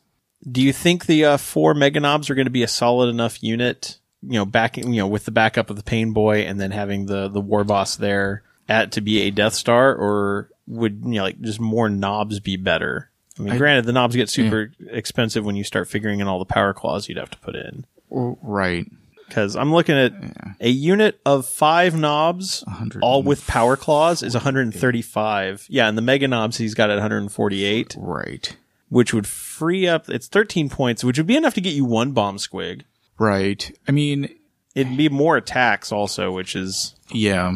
And like delivery in I mean, you're delivering them in the Bone Breaker, which the has Bone the Breaker. tr- capacity for it. That's not a oh, problem. Oh, right. I mean, I would almost even go with again. You you sacrifice the pair of kill saws, but that's one extra attack. Whereas with extra nobs, you get just you're getting more attacks, Right. In general, the Pain Boy will still be helpful because the nobs each have two wounds each. right, and you can't un- overlook the the extra the bonus of having just an extra inch of movement on the because the nobs mega nobs are slow. Yeah, So yeah, I kind of like the idea of dropping the mega nobs for regular nobs. yeah. For losing the like the the two armor, you're just getting more bodies. And I think that's a better and I trade. think that's a better trade because that also gives you more punch. Mhm. Like I, I, and I would necessarily, you could do like four guys with uh power claws and then like one with a with a big choppa. If you want to save a big, few more. yeah, because a big chop is still a decent weapon, and it doesn't get you the minus one to hit. True. So so what I played around with was I did the fi- unit of five bo- five nobs, gave all of them power claws, mm-hmm. gave the boss a cyborg body, and then that gave me enough points left over. I replaced the big shoota on the truck for the te- for the tank bustas to have a rocket launcher instead, Well, yeah, and then that game that's fourteen ninety nine. Right, And so you get one more rocket launcher coming from the same place as the as the tank bustas. Yep. You get more attacks coming out of the bat the bonebreaka battle wagon. I think and and they're still just going to be as nat the attacks are going to be just as nasty and there'll just be more of them. yep, And I think that's worth giving up the two up. And with the cyborg body and the pain boy there, although cyborg body does, doesn't stack with pain boy, does it? no, no, So- it doesn't. so It- it you might- basically, it basically, you could probably just save those points And put them somewhere else. And- Throw an extra big shoota onto the battle wagon. yeah, because that's five points. So yeah, you can't do a Doc's tools. So yeah, so there it'd be redundant. If something happened to the Pain Boy, it'd be there. But yeah, I would yeah maybe just change that out for yeah. If you got the Pain Boy there, yeah, just throw an ex- extra shooter onto the onto the battle wagon. You're still at fourteen ninety nine, perfectly legal list. yeah, Otherwise, yeah, I like it. I think it's it's gonna get its work done. right, Your goffs, so all your sixes, all your sixes explode, regardless of whether it's melee or shooting. right. Uh, like as I was looking at it, and granted, that's the. I, I, I'm almost thinking like if you swap the war boss into the other detachment Uh-huh. with with the weird boy, so that he's still a Goff, Right. and then give your battalion like bad moons Okay. to reroll because most of this is shooty. Right. You've got the 120 boy mob that's that one you'd really want to have as Goffs though. Yeah, Th- That's that's where it's like I'd hate to lose out on extra attacks from that one. yeah, Let's see. And you don't have any otherwise. Yeah, cuz if you could have the if you could if there was a way well and yeah, cuz you'd have to have yeah, the cuz you'd have to have them all as Goffs for them to be able to get into the Bonebreaka. You'd also want to move. Well, the mek guns don't get wouldn't get the benefit of Bad Moon anyway because they're Gretchin. They wouldn't get the clan culture. right. Really, the only units that would benefit from it would be the Tank Bustas and the two Shoota Boyz. Everything else you want Goff. So I don't know if I don't know if it'd be worth the trouble of trying to figure out how to rearrange those. Yeah, Now, I I think I think yeah, just Yeah. trading out the Mega Nobs for for regular nobs just gets you. It just gets you more more fighty, which is what you want. yeah. Yep. And with the extra points, you can Play add, around. add, add some little bells and whistles here and there. yeah, figure out what you want Right. to do. Like, like I said, I, I replaced the big shoot on the truck with the rocket launcher, which was like, it ended up being like a seven point difference, but maybe you don't. And maybe you take a couple, like take a couple of the big shootas off the, the battle wagon and put in a bomb squig or figure out a way to squeeze in another body somewhere or, you know, yeah, just play around to taste. But otherwise, yeah, I think that would be the only changes we'd recommend. Yeah. And if you have a list you would like to send to us, uh, or a uh, letter you would like us to read, ask our opinion, um, there's a three good ways to do that. First off is to email us. Our email addresses are all our first name at preferredenemies.com. So Rob at Kevin at Dennis at Richard at preferredenemies.com. Or you can like us on, follow us on Facebook. We are at facebook.com slash preferred enemies. Uh, you can like us there. Uh, we post what stuff, we post news, things we're working on, events we're going to, and uh, you can send us messages there. We also have a Twitter account. Our Twitter account is uh, twitter.com slash preferred enemy, singular. Uh, and all three of these places, we uh, take questions, letters, lists, what have you. We compile them all together, put them into a, a, document, and read that on the air. We also have a Patreon, and we like to provide shout outs to all our our new patrons who, as they come online. Uh, so I want to give a shout out to Matthew Lotz and Dallas Sosby. Those are our new patrons since our last episode. So thank you very much for supporting the show. If you want to support the show, uh, you can go to preferredenemies.com uh, at, or if you want to support the show, you can go to patreon.com slash preferred enemies. Uh, you can, uh, like us there. We don't lock any of our stuff behind a paywall. Our episodes will always be free to uh, listeners. But if you want to help support us uh, going to different events or help us with our sound equipment that help us pay for our hosting, things like that, we really appreciate the help. Uh, it's basically an online tip jar. You can give as little as a dollar a month. Uh, it may not seem like much, but enough people put in a dollar, it adds up and it helps out. Uh, so, uh, we're, and, uh, we actually have, uh, perks for our patrons. In fact, we just got in our order from Chessex for preferred enemy dice for our patrons. They got first crack at them. So we'll be sending out invoices for that soon so they can get their dice, uh, ASAP. And then, uh, we may open it up to the rest of our listeners and get an order together. But Patreons get their deal first. So, we are going to take a quick break for sponsor identification and when we come back, we'll be digging into our main topic, which is our look at Chapter Approved 2018. See you in a bit.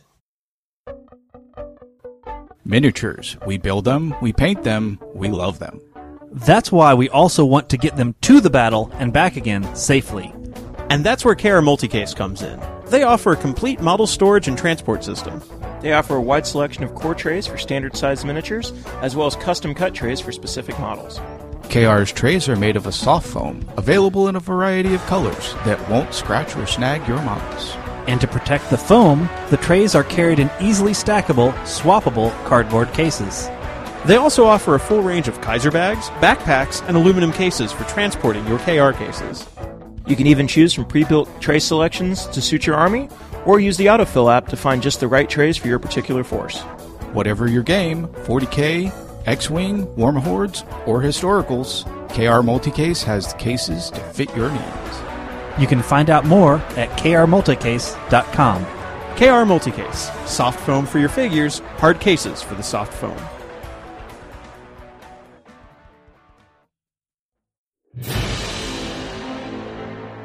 Are you tired of playing on a boring battlefield? Do you want to step up the quality of your gaming table and make your battle look real?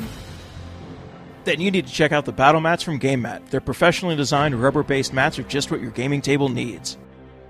Available in a variety of styles, with everything from rolling grasslands to urban war zones, winter wastelands to alien deserts, there's a game mat mat to fit any kind of terrain.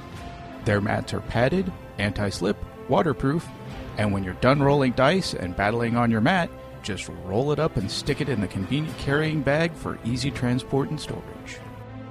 And if you don't have a gaming table, they've got you covered with their folding Gboard portable gaming area and their line of pre painted resin terrain. If you're ready to upgrade your gaming table, head over to www.gamemat.eu and find the gaming mat that's right for you. Game Mat, giving your armies the battlefield they deserve.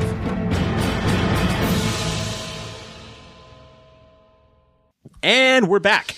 And so now it's time to dig into Chapter Approved 2018, our second running chapter approved book. And I think this one has an even bigger impact than last year's did. And last year's Yeah. had a significant impact in that it changed up point values for a lot of things. This one, I think, has more impact just because of all the stuff that's in here. Although I would also like to comment that I'm disappointed that they don't change the cover art other than the number down at the bottom.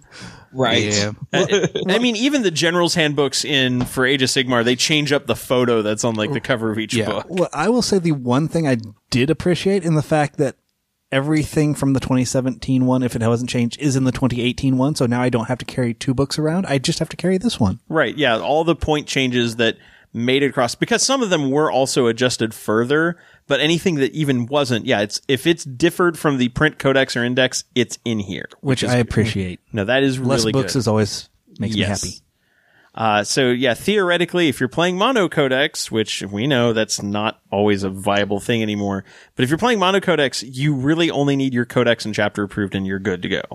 And the rule book. And well, and, and the rule, well, you, the rule sheet, Rule sheet, Yeah, yes, I mean, yeah. The, the rule book is pretty is technically pretty small at this point, and this does include all the uh, various add-ons to match play, such as the the Battle Brothers rule, boots on the ground, limits of command. Uh, psychic focus, strategic discipline, targeting characters, under strength support. It doesn't include anything necessarily from uh, Big FAQ 2, but that's a bit too recent to get into the print schedule for this. And, uh, you know, that's one of the things like if, if you notice that there's not a lot in the way of like Imperial Knights point changes, um, that one of the reasons for that is Imperial Knights is kind of a late comer as far as codexes go, so they didn't have as much time to rework points to get it done in time. There are a few war gear changes, but that's about it. Uh, but anyway, we'll just kind of take this from the top because uh, just like last year's, it is split into open, narrative, and match play sections. With uh, last year in open play, we had build your own land raider, which I think just kind of came and went. I don't think people were really paid too close attention to it, especially because it wasn't a thing that was going to be legal for anything outside of, of open play. And even then, you didn't see many Land Raiders on the table to start. Right, right. So it wasn't that big a thing. On the other hand, what we have in this one starts off with looted wagons. And I was surprised that with looted wagons, they didn't just give you one generic looted wagon data sheet like they have in years past, where it's just like, here's this one thing, cobble it together and, and go. They actually give you three different data sheets for very different purposes. One being a transport, one being a tank, and one being an uber duper super tank transport thing to roughly coincide with a Rhino or Chimera, Leman, Leman Russ, and a Baneblade. And they definitely encourage you to use those things as chassis. They even pretty much straight out state, yeah, this, like, carts are usually based off of Chimeras, Goliaths, or Rhinos. Leman Russes are usually the most common core for wagons, and Baneblades or Shadow Swords are what's usually used for battle fortresses. Um, they're not amazing. Th- They've got some customization on guns, but that's about it. Although the the battle fortress, I mean, you can pretty much get any of the you know something equivalent to most of the Baneblade style weapons, but very orky. Yeah. But what surprised me is I didn't see anything in here that struck I mean like the most random thing they have is they have a big red button rule that I think on all of them does the same thing. Yeah. You, you press the button once per game, you roll a d3 and you either get an extra 6 inches of movement, you add 1 to the strength of all their ranged weapons or it auto it automatically regains d3 lost wounds. And that they're all pretty much the same it seems like it'd be really easy to balance. Yeah. And- I, I really no official model is is is the reason. That that's why this is open play yeah, 'cause- and not matched. right. Because if this, like, I could understand it being open play if it was like, oh, there's all these ridiculous options you can throw on them, and it could just get absolutely crazy. Right. But that's not the case. This isn't. This is less flexible than the custom land raider thing. Yeah. There's no reason why there shouldn't have been point values uh, applied to these, other than we don't sell a model for it, and yet. And yet, after the data sheets, they tell you, and this is how you build the model using GW parts. Yeah. I, and like in detail, they're like cut the what, like cut this part off of the turret, cut the uh, cut the guns right here, and glue them on. It's like it's like watching Duncan or Chris, you know, like do the tutorial.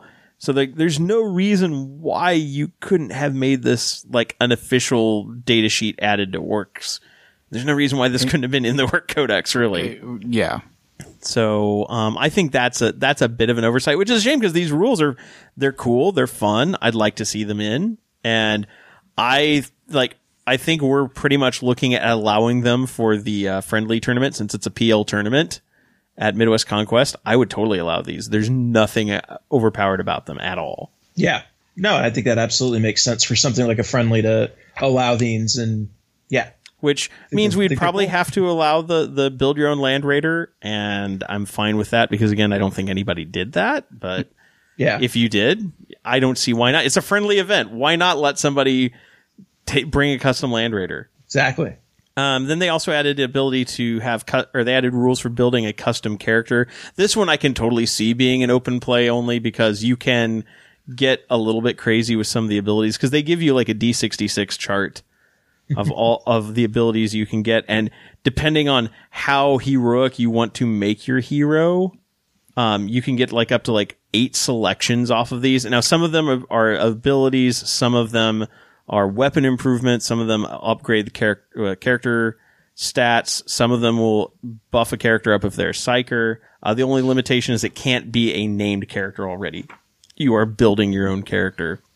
Yeah, Yeah. I was kind of really excited for this, and I'll say my one, I guess, thing that disappoints me a little bit is they say, "Oh, here's a hero, here's a mighty hero, here's a legendary hero," based on how many of these traits you are going to give it, whether you pick or roll. I was kind of hoping or thinking that they'd tell you what a power level adjustment would yeah, be. like it's it. Yeah, Yeah. it seems like that you should have that. So, I mean, is it like plus two to make a hero, plus three to make a mighty hero, and plus four for a legendary? Eh, it's it's because like PL is one of the few things like that lets you in open play kind of roughly have a gauge of power. And yeah, some of these are are powerful enough that I yeah, if I'm gonna have like for a hero four four additions from from this, that's a, pretty big, yeah, and that's just a normal hero. yeah, Legendary hero is more like your prim. Well, maybe not a like a chat, but a chapter master. chapter master. Right. It's like I should be able like you could build a chat you could take a character, like take a Space Marine captain, give him the chapter master upgrade and build all this out. Yeah, there's no reason why you shouldn't be able to have like know what the PL adjustment of this is. Cuz I mean, it's everything from like hard to kill wound rolls of one, two, or three made for t- attacks that target this model always fail, even if the attack has a strength characteristic higher than the model's toughness characteristic. That's a stupid good ability. That's just a random roll on the chart. Or if Yeah. you do it normal, you can, it says you can pick as well. Yeah, so yeah, it's yeah. I can see why this isn't really involved in any of the. It doesn't list it. For, it's only really good for narrative. right. Uh, well, and even then, they have other, they have like battle honors and things like that for narrative True. units. But it, which is, it's a, it's a shame that this does not have like, like you said, any sort of PL support where you could roll this into narrative play because this is perfect for narrative play. I- So it, it'd have to be something where you'd have to like if you were doing a narrative campaign where you wanted to allow custom characters you'd have to say like okay you can use any character like you can build these and it's going to add like two four six pl or two three four or something like that. And it kind of makes me think back to um, the Andon book because when that came out, they had those certain missions that you had to have certain characters, and they if the character didn't have a model, they said use this model and use these extra traits to give to the character. right And it kind of feels like what this is as well. right yeah the fact that it yeah you can just pick any of these it's really there's some really good ones to pick But on the whole, it would be great for narrative if you just wanted to build a specific type of character and Yeah. weren't going for a hey, I'm just going to build the most broken character. Just, just, just something to give somebody flavor. Right. Uh, getting into narrative play, though, they do, like I said, they do have the battle armor, the battle honor system, and this one is a little bit more codified in that they have you like doing stuff in the game, earning experience, and then as you go up in experience, you actually have like a list of things that you can like at rank one, you can take this out. At rank, And do you know what this makes me think of? what's that? Kill team upgrades. It is very no, it's very much kill team upgrades just for, For an army. 40k, yeah. and then you, yeah, it's like all the thing is all your units, at, other than characters, swarms, drones, and buildings, get experience points, which is it's a shame that characters don't. Well, Although they do say, designers note, swarms, drones, and buildings are not known for their ability to learn new skills. and characters are already experienced veterans who typically have access to a variety of war gear and a suite of rules such as relics and warlord traits to first, further personalize them and boost their combat potential. If you and your opponent want to create even more bespoke characters for use in your campaigns, consider using the custom characters open play rules presented on pages 14 through 17. so they straight up basically tell you, yeah, let, you should just do that. but this lets you like if you're doing like a narrative campaign, like for example, if you wanted to play through Vigilus, you could use layer this on top of their campaign system and have like individual units gaining honors and gaining abilities as you went through the campaign. If you like played the same army repeatedly, which I, I think would be fun. I think it'd be cool. But it it's something I would probably limit to like two people playing through a campaign rather than a large campaign group because that would that could get very unwieldy very quickly because it's every unit in the army. but you could also then play a rule like, hey, if this unit doesn't sur, you know, they, I think they do say the unit has to survive the battle. Well, they also you have to like roll a dice, and they have to go and restock and resupply before they can come back. So they don't die, die. They just can't be used for one battle. Uh, true, but they have to actually have the battle honors first before they get Right. that.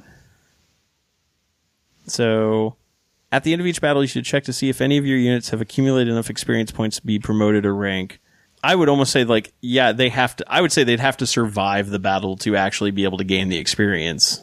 But that would they don't clarify that. But yeah, if I was going to do that system, I'd kind of make that a restriction. But I mean, it, it's fun stuff. It's you know they're just they're level ups that give you just extra abilities. It'll make certain unit if a unit manages to survive, it'll get tougher and nastier. Man, the nice thing is they don't. You don't get these for free. Besides the experience, it also increases the power rating of your unit. So Oh, and also they say if the unit was destroyed during battle, it loses D three experience points. So okay, so a unit can survive. So you could lose a unit, and it could still gain experience if it just did. If it did a bunch of awesome stuff and then happened to die, it could still gain experience, and then you refilled it. Okay, fair enough. Fair enough. Uh, and then the other thing in narrative was the return of cities of death, which uh, was a lot better than the treatment that they gave it in um, in the core rulebook, where it was like, here's one mission and uh, some very light stuff on cities of death. They actually give you six cities of death, a set of specific cities of death warlord traits, and just extra rules. extra rules, uh, including a brand like an expanded, a, a actually very expanded cover system, which is kind of a again we're seeing ideas. We've talked about you know that Kill Team might be kind of a laboratory to see if certain ideas might work their way into 40k, and I think we are seeing that because the Cities of Death cover system they have in here. First off, there's the whole idea of an obscured target, which is straight out of Kill Team. It's if a model is if parts of a model are obscured between the shooter and the uh, target, then that model's obscured and it's minus one to hit them. However, if like if it's a unit, if any of them are unobscured, the entire unit's considered unobscured. But uh, and then vehicles have to be fifty percent covered from the viewpoint of the shooter. Vehicles monsters do before they get the the benefit of being obscured. But uh, I I like that. And now, granted, it's going to stack with some other things. So, like, God help you if you're playing against Alaitoc or Raven Guard. but then, thematically, narratively, that makes sense. They should be able to take advantage of that. Um, but they also have the lucky hit rule. Six is always hit. I l- actually like, I like that. that. Yeah, which takes away some of the fun from from Orks because that's kind of part of their thing with Well, Dakka Dakka Dakka. But they yeah. also still get exploding sixes. Right. Yeah, Richard and I talked about that before you got here today. Rob was like, I was like, yeah, that takes away. And Richard was like, no, they still explode their sixes, so we're still fine. I'm like, Yeah. okay, Fair enough. but yeah, I, I, lucky hit's almost a rule that I would like to see just rolled into 40k. Yes. So one's always miss, six is always hit, so that there's no unit that can be impossible to hit. It can be very hard to hit. It can be very hard to wound, but that should just be there. Um, streets and roads. This one is kind of cities of death specific, but adding three inches to non-flying movements, it non-flying units move characteristic if they're uh, on a road or street. I actually really, I mean, it's hard to do like for a tournament type Oh, thing, yeah, but for a for, for a narrative something, it encourages you to use land um, things that are on it allows the you ground. it, yeah it encourages you to build your table in such a way that there are clear thoroughfares and paths to go through. And encourage you to use those Rhinos, Razors back land raiders. right. Whereas in like in a tournament you kind of want your terrain all scattered up because you want a lot of line of sight blocking stuff. But if you're using this obscured system that's not as important. I think that this actually fixes a lot of that by having Yeah. an obscured system it allows ruins and obscuring terrain things that we don't see much like trees it actually makes trees viable. Yeah. I thought we got rid of trees because nobody used Kroot anymore. Well, that's that's well, this, no, people got rid of Kroot because nobody used trees anymore. um, there's the height advantage rule, which I th- I think this one's kind of fun too. Uh, it basically if if a unit is at least on is has its base on a level that is three inches or more higher than the thing it's shooting at, then they get minus one AP. Like all their AP improves by one to represent that they're shooting down at less less less strongly armored parts of the target. And at first, I was kind of concerned that because the way it just says like if to gain a height advantage, every model in the target unit must be on levels that are three inches or more below that of the firing model. And at first, I thought, oh crap, knights will always get that against infantry, but no, it's the models the bait like they're the model has to be on that level. So if the model, like if a knight and an infantry unit are both on the ground floor, which knights are going to be by default because they can't move higher, then they're then they're equal. But if infantry gets up three inches higher than a knight's feet, they actually get minus one AP. So I think that works out nicely. So I kind of like that rule. Uh, That one, that's one I don't know if I'd roll into like main 40k. I think that one's kind of a city cities of death's more specific rule. Yeah. But the obscured rule I would totally like to see rolled in. And then they expanded cover so that there's now soft cover and hard cover. I did like that. I thought that was neat to differentiate that. Right. And the difference being soft cover is what we consider standard cover. It's plus one armor save. S- Hard cover is plus two armor save. Uh, and they do clarify invulnerable saves aren't affected. Uh, there's no benefit from cover in the fight phase. Some models have the ability to uh, improve the benefits of cover, which means if you can improve hard cover, it is a plus three to your saving throw.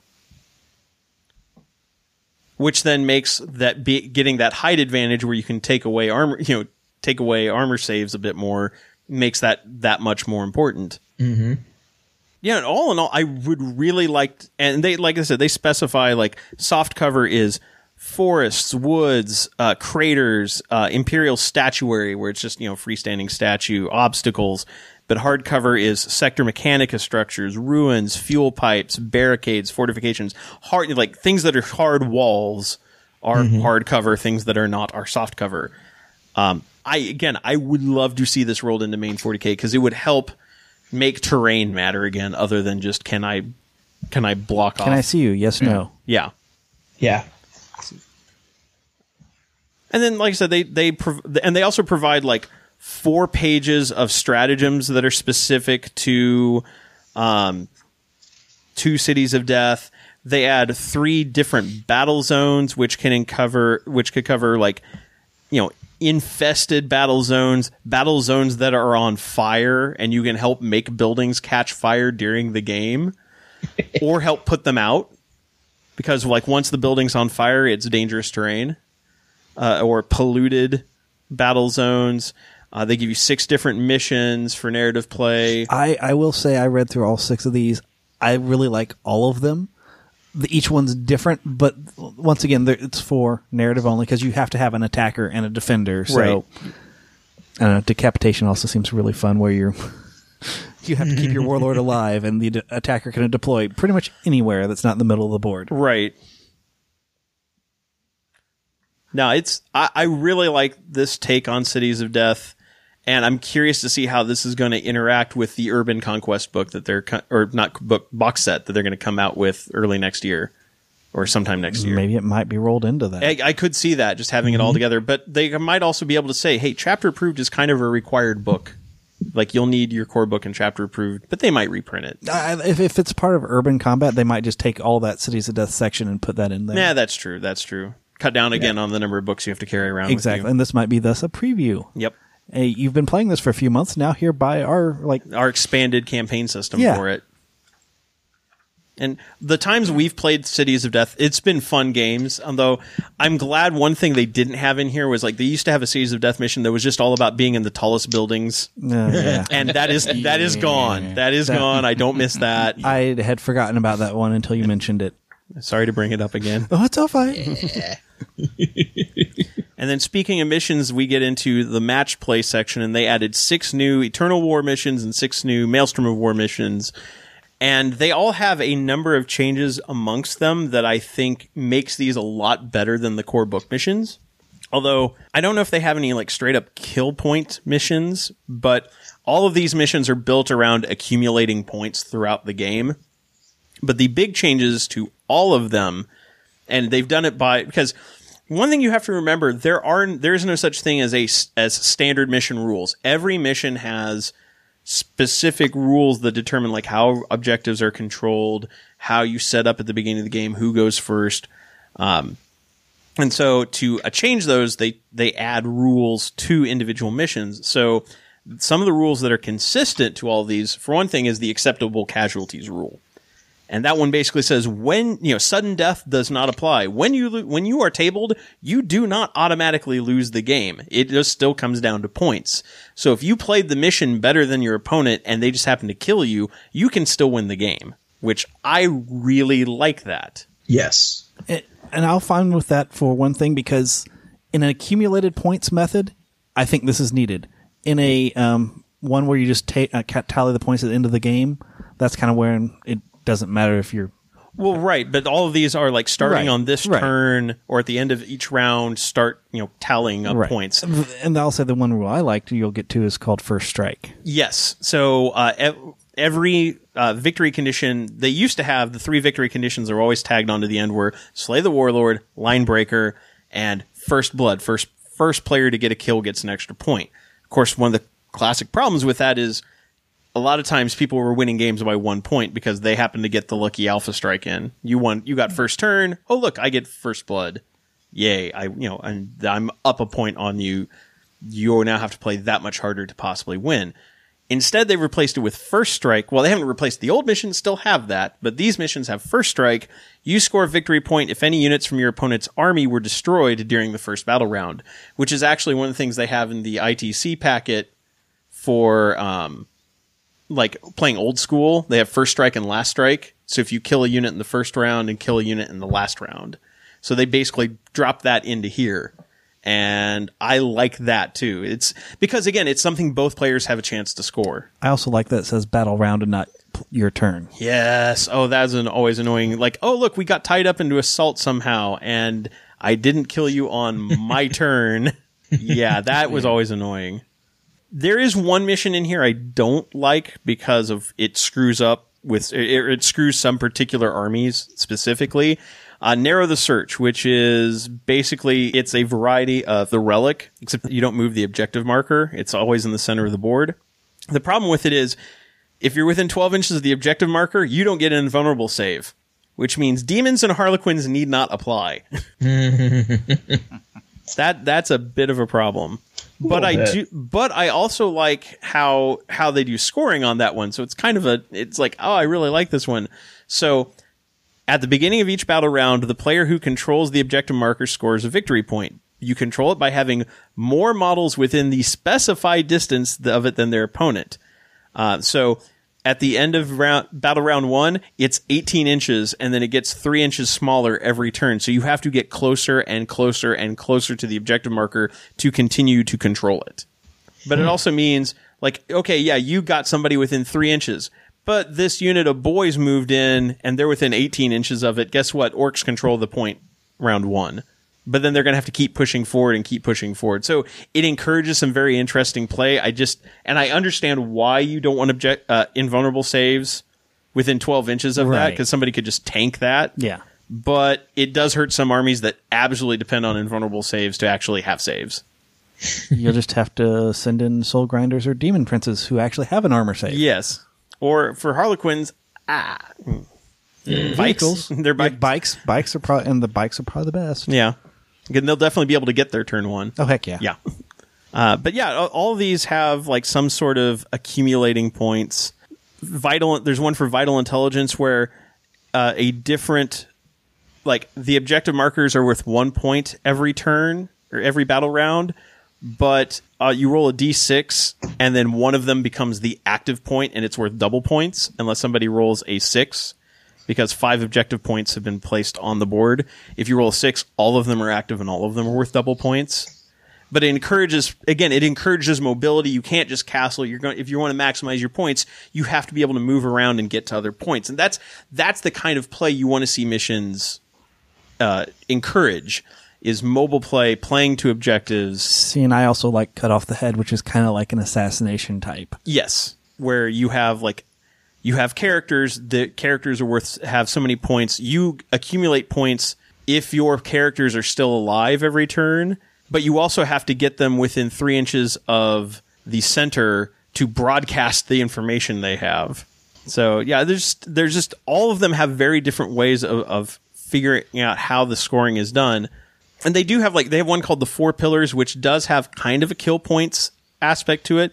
At the end of each battle round a player scores a victory point if more units from their army opponent's army were destroyed during that battle round than from their own army. So whoever kills more units gets an extra point accumulated which is very itc-ish so the you, know, you can definitely see that there's elements of itc play that have been brought into these. And it's no no surprise that some of the like the people who've been working on this are playtesters who are very familiar with the competitive scene and having these missions in here as as options. Now, do I see these necessarily replacing ITC? Probably not, but I'd like to see some more ideas from these. Now, one thing we haven't talked about is there's a change to deployment, and I know Kevin, you were not as big a fan of this one. Yeah, every single Eternal War and Maelstrom mission here for deployment, you know, you roll and determine who, you know, standard deployment maps, all the thing like that, and then when you go, uh, the person who let's see here, the player who did not pick the deployment zone then deploys their entire army first, then the opponent deploys their entire army. So you're not you're taken away from the whole back and forth aspect. It's very much that previous editions I deploy, you deploy, and then we and then we go. And I get that that's faster and a little bit easier to do in uh, you know in a tournament setting or stuff like that. But I like the fact that deployment's a back and forth interactive thing. It's not just one of those like, okay, cool, you're gonna set up your your Imperial Guard army, and I'm gonna go run and get a soda, and I'll come back in ten minutes, and then I'll set my army up.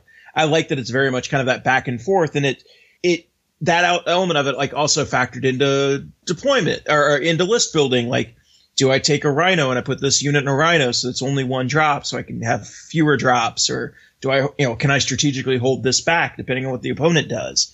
And that element's a little bit. I don't like that element being lost.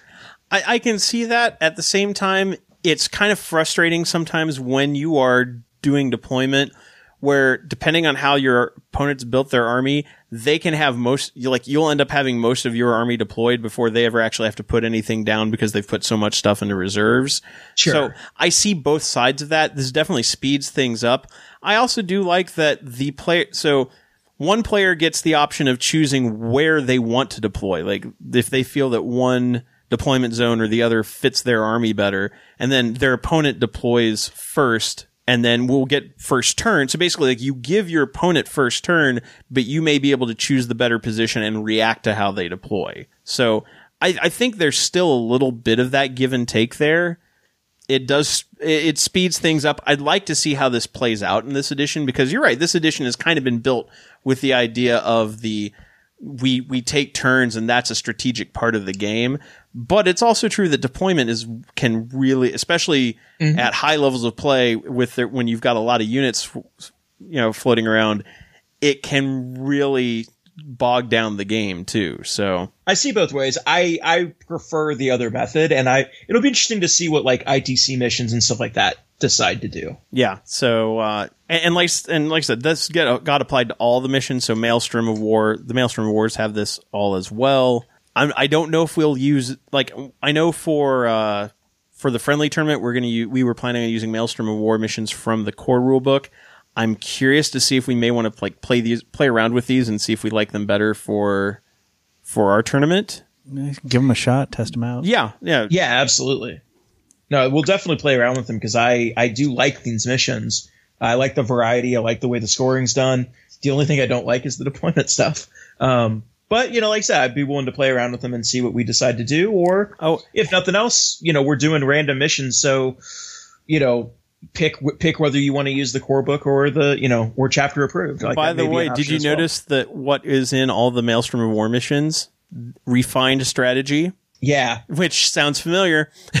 Mm-hmm. Before the battle begins, each player selects up to six of their tactical objectives. If they are using cards, remove the selected cards from their deck. Otherwise, if that player generates one of the selected tactical objectives during the battle by rolling dice, they must immediately gener- generate a new Yeah. tactical objective. So they're doing what we were going to do in our friendly, which was cut down the deck to get rid of the ones that you don't think you're going to score anyway. Absolutely. Yeah. That and that is that is very good. That makes Maelstrom of War better. So yeah. so yeah, there's more incentive. We could just basically build that into our missions and just say you this you you just skip the refined strategy because you've already done that going into the game. Mm-hmm. But that also means like, oh, I'm playing an opponent who does like, oh, my opponent is Tau. I will hunt. I will pull out the one that says if I kill a psyker because I don't need witch Right. hunters. Right. So no, I but yeah, I do really like what they've done with Maelstrom of War in here. Uh, let's see, moving on, they've got an entire appendix. The appendix for this book starts on page sixty and ends on page one hundred and forty.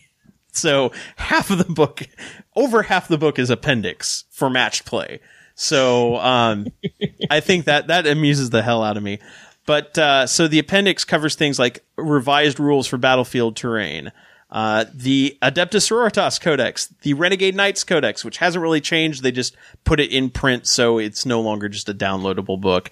Uh, The datasheet for the eight, and then updated points values, and a few updated data sheets. The battlefield terrain, it's just really there to clarify you know these are the these are considered the most recent rules. They replace any rules from the rule book. So like most recent rules for ruins most recent rules for craters and barricades. But they also add in the stuff like the Munitorum armored containers the galvanic servo haulers thermic plasma conduit you know basically anything that they've released model wise that didn't have the rules tied into a particular place they've got them all updated here and in one place which is really nice to have and including the different kinds of Death World forest terrain. All like all the different plants have different rules there as well. And then we get to the Sisters Codex. Um, so I guess I'll take the lead on this so one. here's Rob's mini episode. Here's my mini episode. Uh, for one thing, I do like that uh, hand flamers got D6 shots again. They got uneroded. so, I mean, they're still only strength three, but I'll take having uh, 2d6 shots from each of the Seraphim with dual hand flamers. That'll be really nice. And uh, they also, uh, like Crusaders datasheet appears both in this beta codex and Co- Codex Astra Militarum. Uh, the biggest difference between the two arises from the revised F- Acts of Faith ability. And so they're going to, uh, whenever they do the full version, they'll apply all, all the rules here and then they'll just errata the Astra Militarum Codex to match because they're in both places. So, uh, and they do actually spell out, you know, this is a beta codex. What does that mean? This gives you an expanded set of rules to kind of match what other armies have, although there's a few things they don't have, like uh, sub-faction specific stratagems or relics. They just have like core army relics and stratagems. But they also like we redid the Acts of Faith system. We've changed up a bunch of point costs. We changed some units. Um, if you think these work or not, if you want to give us feedback, here's where you email us and make the subject of your email beta codex adeptus sororitas feedback. They, they really spell out here. This is a beta. We want to improve this. We don't, they're like, we're redoing the plastic, the line in plastic. We don't want you to have to wait until then to have a full codex. I really appreciate that. What I don't appreciate so much is some of the changes they made. Um, but there are some things that you do like. There's th- yeah, there's things in here I love, and there's things in here that I I I haven't gotten a chance to play with this. So I just I have things I I I have questions on how effective they're going to be. I do like that they give you like a mini fluff section, including a little bit of detail on the six primary orders of the Sisters of Battle. They even have the nice little codex photo section. So they really tried to give you the feel of a full codex. It's just not uh, i- as in depth. It also gives you a good reason as to why they're redoing this lo- model line in plastic. Yes. yeah, that it does. uh. Yeah, the the the lines it's it's really showing its age, especially in the very static poses on all the all the non-Celestine models. yeah. So the big the big change here and I understand why they did it because I think uh, as Ynnari have shown them, action economy is one of the most powerful things in this game. And Sisters, beside, were, besides Ynnari, were one of the armies that actually had abilities that was just like straight up action economy. At the beginning of your turn, on a two up, you, one of your units gets a free fight phase, a free shooting phase, a free movement phase, or uh, heals uh, D3 wounds or regains a model with a single wound remaining. That was the old Acts of Faith system. Uh, Celestine would give you a free one to some to a unit within six inches, which could be herself, and uh, then you had Imagifiers, which were elites that you could drop in that had six inch bubbles of you get an Act of Faith on a four up. The one of the issues with that was that it didn't scale well. If you were pay, playing a 500 point game, you had just as many acts of faith as you did if you were playing a 2000 or a 3000 point game, unless you dropped in a lot of Imagifiers. And even then, you know, then you're using up all your elite slots for characters to have a 50-50 chance to get an act of faith. Uh, also, action economy, like I said, is really powerful. So they wanted to kind of tone that down, but make the scale a bit more. So what they've done now is kind of going back to one of like the old acts of faith system from like like third or fourth edition. It, this is this. Well, I guess third edition. There was no fourth edition Sisters Codex. so going back to third edition, basically you have faith points to spend, and these are almost like having a second pool of command points that do that have different things going on. So you get three command points to start with for every 10 models rounded down. So it's only per blocks of 10. Uh, 10 models you have with the Acts of Faith rule, uh, you get an additional faith point. So you're probably looking at somewhere around seven to eight, maybe in your army, depending on how you build it. But it does scale up, which is nice. To use an act of faith, and they're all ha- are defined like wit- when you can use individual act of faith, kind of like stratagems are. You spend a faith point. This does not make the ability just happen though. You then have to roll and equal or beat the faith, the act of faith's devotion value. And then if you do that, you get that particular act of faith's ability. It is not just a, you get one of these four abilities just for pulling off an act of faith. You pick which one you're doing and then you try to get that roll. I don't like it when stratagems make me spend a command point to maybe have something happen. I Yeah. don't like it when acts of faith do the same thing. Yeah. Yeah. Uh, the the idea of having a specific currency that you have to spend and then you still have to roll a die to see if that happens. It irritates me. Yeah. Like because I remember not liking it when it used to be that way too. Yeah. Yeah. And so what I especially don't like is that some of them are very hard to pull off too. So kind of running down the, our replacements are now Hand of the Emperor, uh, devotion value four. So you got a 50-50 chance on this one. Use this act of faith at the start of your movement phase. If successful, add three inches to the selected unit's move characteristic until the end of that phase. This basically replaces the free movement phase ability. Instead, you get a three inch not advance advance half of the time. half the time. This one of the reasons they did this, and actually, uh, Forge the Narrative did an episode where they talk with some of the playtesters and they, as they go through this book. And one of the problems, and I'll admit I was part of the problem, Celestine, free movement phase, the, automatically get an act of faith. She moves 12 inches. Movement phase, she moves 12 inches. Now I will assault. I first turn assault ev- almost every single game, unless my opponent like uh, like put themselves on the back like on the back of their deployment zone. So yeah, that's not good. But I think this almost is too harsh a hit for that. Like, if that was a six inch movement, it would allow normal sisters to get like double their movement, which would be good. But then it would still require like your jump units would only get half their movement. I think that would be kind of, especially if I've got to roll, if I've got a 50 50 chance to have this happen. Otherwise, if you're going to make this a three inch movement, th- I should only have to roll like a three. Three inches is not nearly as powerful. So Yeah. kind of kind of iffy on that one. Spirit of the Martyr. This is the uh, regain D3 lost wounds or a slain model with one wound remaining. Uh, I like this one. It's only a devotion value three, so it'll happen most of the time. I'm fine. I'm kind of fine with this one. Uh, Aegis of the Emperor. Uh, use this act of faith. It's a devotion three. Uh, use this act of faith at the start of your opponent's psychic phase. If successful, then until the end of that phase, roll a d6 each time the selected unit suffers a mortal wound. On a four up, that mortal wound is ignored. Uh, that's a Custodes power, if I remember right. M- uh, mortals Yeah. yeah, you know, feel no pain against mortal wounds in the psychic phase. Although it's better because I think Custodes it's only six up. Yes, Right. it's six- okay, so this is better than that. It's one way. It you know, it's it's one way to deal with the fact that you're not a psychic army, and it will help shrug off. You know, four up feel no pain's pretty solid, and only devotion value three means most of the time it'll go off. So it's n- it's not terrible. What I like about it too is it's defense in case you go up against a psyker heavy, heavy army, but if you're playing Tau, then you just ignore this and you use your faith points for other things. True, true. Uh, Divine Guidance, uh, devotion value four. Use this act of faith at the start of your shooting phase. If successful, add one to the hit rolls for attacks made with this unit's ranged weapons until the end of the phase. Most sister, actually, I think pretty much all the sisters units that can shoot and have acts of faith are ballistic skill three. So this pretty much means you're hitting on twos. It's a far cry from a free shooting phase, but it will help make sure your shooting is good. And if you're near a canoness, you're rerolling ones. So you can pretty much guarantee your shots land with this.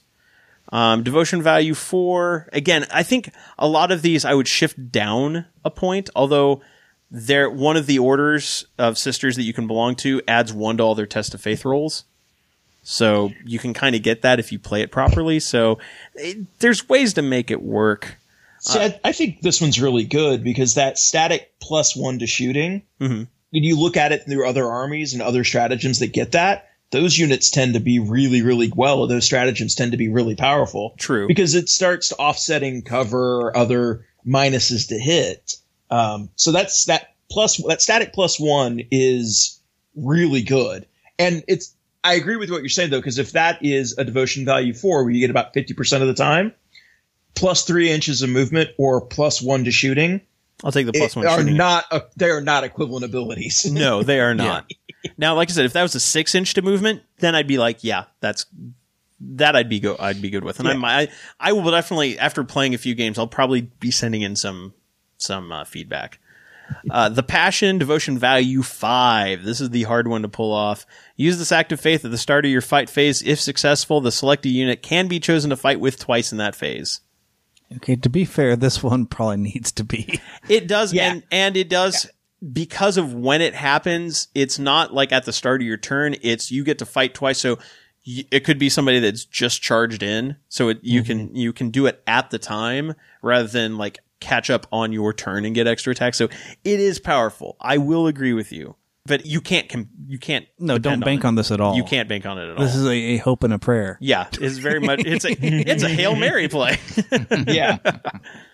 And then Light of the Emperor, devotion value three. Use this act of faith at the start of your morale phase. If successful, the selected unit automatically passes morale tests. That one's powerful. That's really good. That that is very powerful. And a devotion value three. I mean, that's way cheaper than spending a command point or two command points to automatically pass morale. And again, if you are Order of the Ebon or Order of the Ebon Chalice, which is the one that is plus one to all their tests of faith, they're making that on a two up. yeah. Yeah, so th- no, that one's good. The, the the ones I have some concerns concerns with are Hand of the Emperor and I the Passion. I the units that can make the most use out of it are the ones that have the hardest time getting the bonus to be able like to make it easier to pull off. That Yeah. that's kind of where I'm at. And then Shield of Faith is the same as it ever was. It has a s- you get a six up invulnerable and a useless uh, anti psychic ability. Although, okay, I say it's useless. There is a relic that gives one of your canonesses like a six inch bubble of two d six, like a full de- Yeah. full deny. Oh, nice. So Yeah. that's really good it, if you take the right things. and then Zealot, they basically just lock tighten this up, ability up so multiple units have it, which is you can reroll failed hit rolls for this unit in a, in a turn in which it charged, was charged, or heroically intervened. Okay, that's really nice. Yeah, and that's one that uh, like penitent engines have. That's not as Yeah. nice. oh, Penitent engines oh, are penitent mean. engines got better. No. oh, they got a Ooh, lot so better. good. Okay. Yeah, They- they were already tough to and deal they with. Yeah, they were pretty nasty before.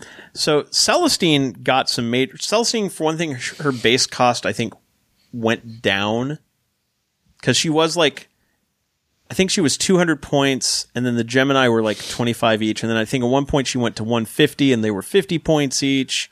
Now she is 160. They are 25 points each, but the Gemini aren't part of her unit anymore. They are a separate unit. I I kind of I saw this. I noticed this. I kind of like it. I do actually, too. Actually, I because, do too. Like it makes them more consistent with other like mm-hmm. bodyguards, and they don't take up an elite systems. slot if you take her. Right. So it is consistent with that. It, also, it also it also would actually give you the option of taking them without Celestine. Yes. Not that they're not as useful without her. Right, but like it's just another option. Right. So Um, her abilities are mostly she can still bring dead Gemini back to life.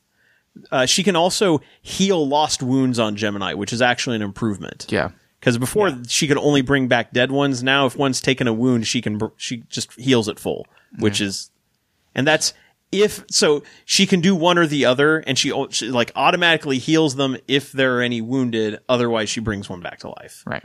Uh, she no longer has the free act of faith, which wouldn't make sense in the new system anyway. I'm surprised they didn't give her like some aura of pl- of extra like re- at bonuses to acts of faith, Yeah, or extra or like faith a- points, or, Or or like a reroll like failed act of faith. yeah. Oh wow, that would be good. And her her uh, now she does have okay. Actually, her her warlord trait. If you make her your warlord, her ability is at the start of your turn you roll a d6. If she's on the battlefield, you get a you get on a four up. You get an active. You get a faith point. So she Okay. regenerates faith points for you. Okay. So Yeah. that's kind. But she has to be your warlord. You have to build her that way. Mm, I mean, are if you're doing sisters, She's she's probably she's probably gonna be your warlord. Now she does not belong to an order. She, does, she never gets an order trait, and they have like a whole side list of units that you can have in your army that don't make you not sororitas, Right. or, or don't take away your order trait. But yeah, she, uh, and the other ch- thing they changed to her uh, her miraculous intervention, she still comes back on a two up, but she always comes back as close as possible to where she died. So you can't let her die. Oh look, I can't place her where she was. I'll slingshot her across the board. I, I, I've I've done that. I'm I'm not too proud to admit. So they toned they toned her down. They also took away one of her wounds. She's only six wounds instead of seven. So Celestine was stupid good. I will not deny that. So they they've kind of toned her down a little bit. She's probably where she should be. Uh, the only thing I, I just I wouldn't mind if she had an aura ability because most leaders of factions have an aura ability. She does. Uh, she uh, imp- uh, all uh, units with Shield of Faith around her get a plus one to her invul- their invulnerable saves, plus two if you're a Gemini. Yeah. Okay. and then uh, guard and ministorum units get a six up invulnerable even if they didn't have So one. she buffs your invuln saves. She, bu- yeah, that that's her that's her aura Okay, ability. I'm, I'm and, actually and good she with had that, It's before. I'm good with Yeah. that. Yeah, and the reason they bumped up the the Gemini get plus two is because they used to have a four up invulnerable save from being part of her unit. Now, if they're near her, that suddenly their save goes from a six up to a four up. So it's consistent. You still run and run them closer together. It also makes it much easier for like this actually fixes the ITC problem with her, where the Gemini keep coming back and would make her like you never take her as a warlord because they'd give up King Maker King Slayer points. Yeah. So that that's fixed with with this version. Some of the other changes, there's now a instead of having just a generic priest, there's a missionary HQ and then there's a preacher elite. So you've got like two tiers of preachers that do kind of the same things. You can only have one missionary in your army or in your detachment, so they're kind of like Tau commanders for some reason. But it does give you a cheap HQ choice for this army and still gives you the War Hymns ability, which is add one to the attacks characteristics of any Adeptus Ministorum, Astra Mil- Militarum infantry units within six inches of them. So they're still really good. I still really like them.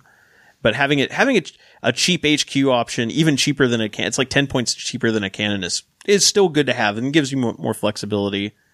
And he keeps them on the battlefield. Yes, Yeah. um, Battle Sisters, one, and you'll see this in a, a number of other armies. They got rid of the Imagifiers, so they don't have the character that you put in to get extra acts of faith. Instead, they went back to the way Sisters used to be in like sixth edition, which was the si- that you can take one model with a Simulacrum Imperialis, which is basically a, a banner, and that adds one to their test of faith. So with banners in them, you can get some of these acts of faiths on like twos, threes, and fours.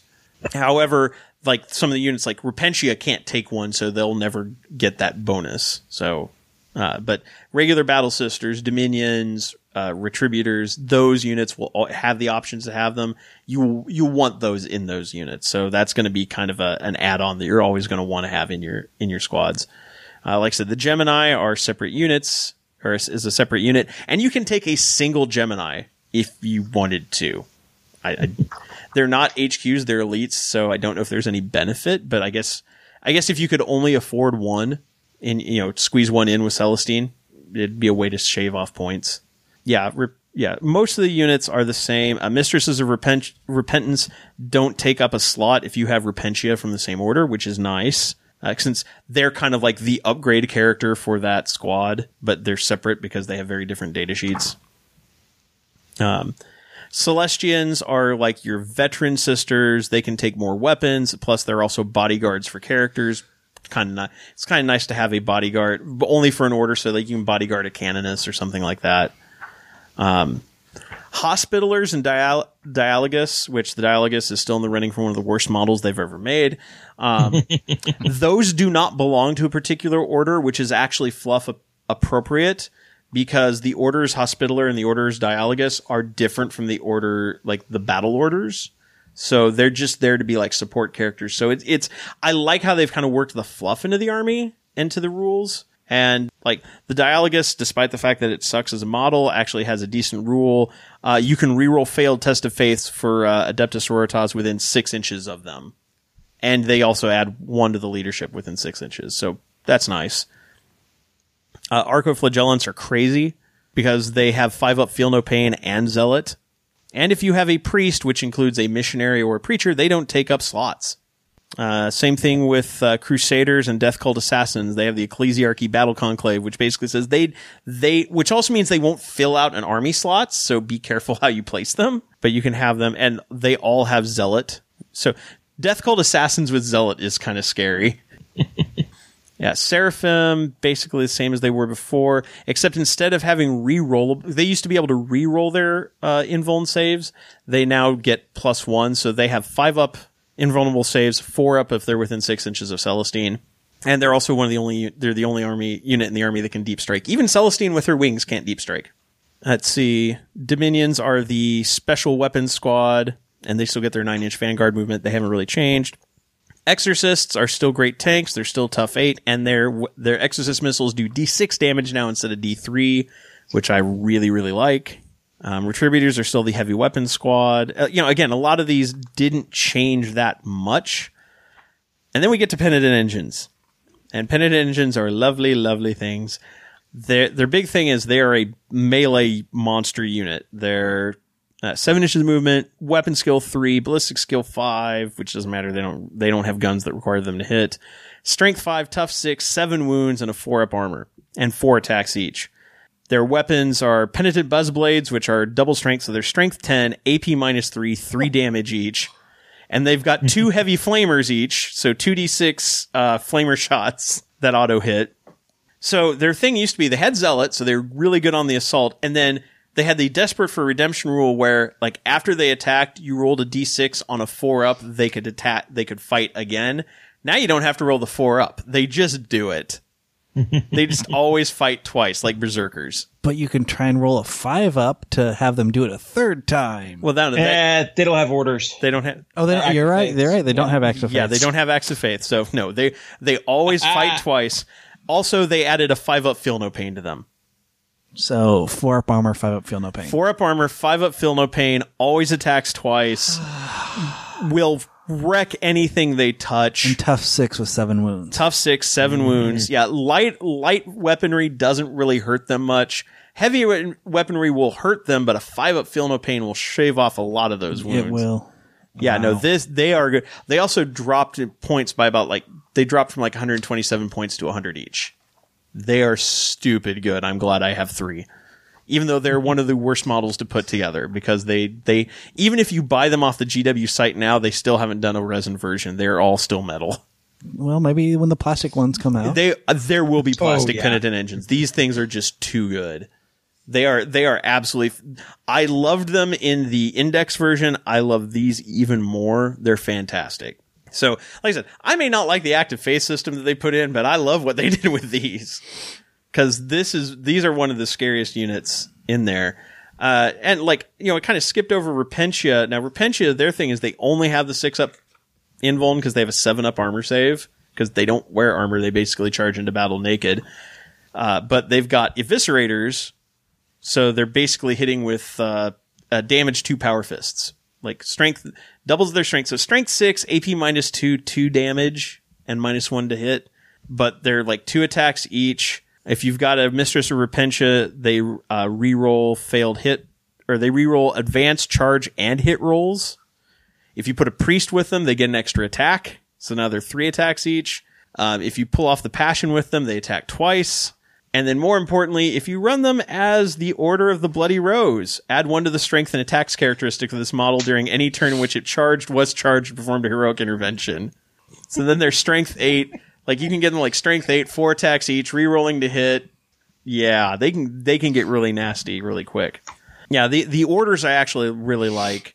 Um, Valorous Heart is a six up, feel no pain for everything everything with that order conviction.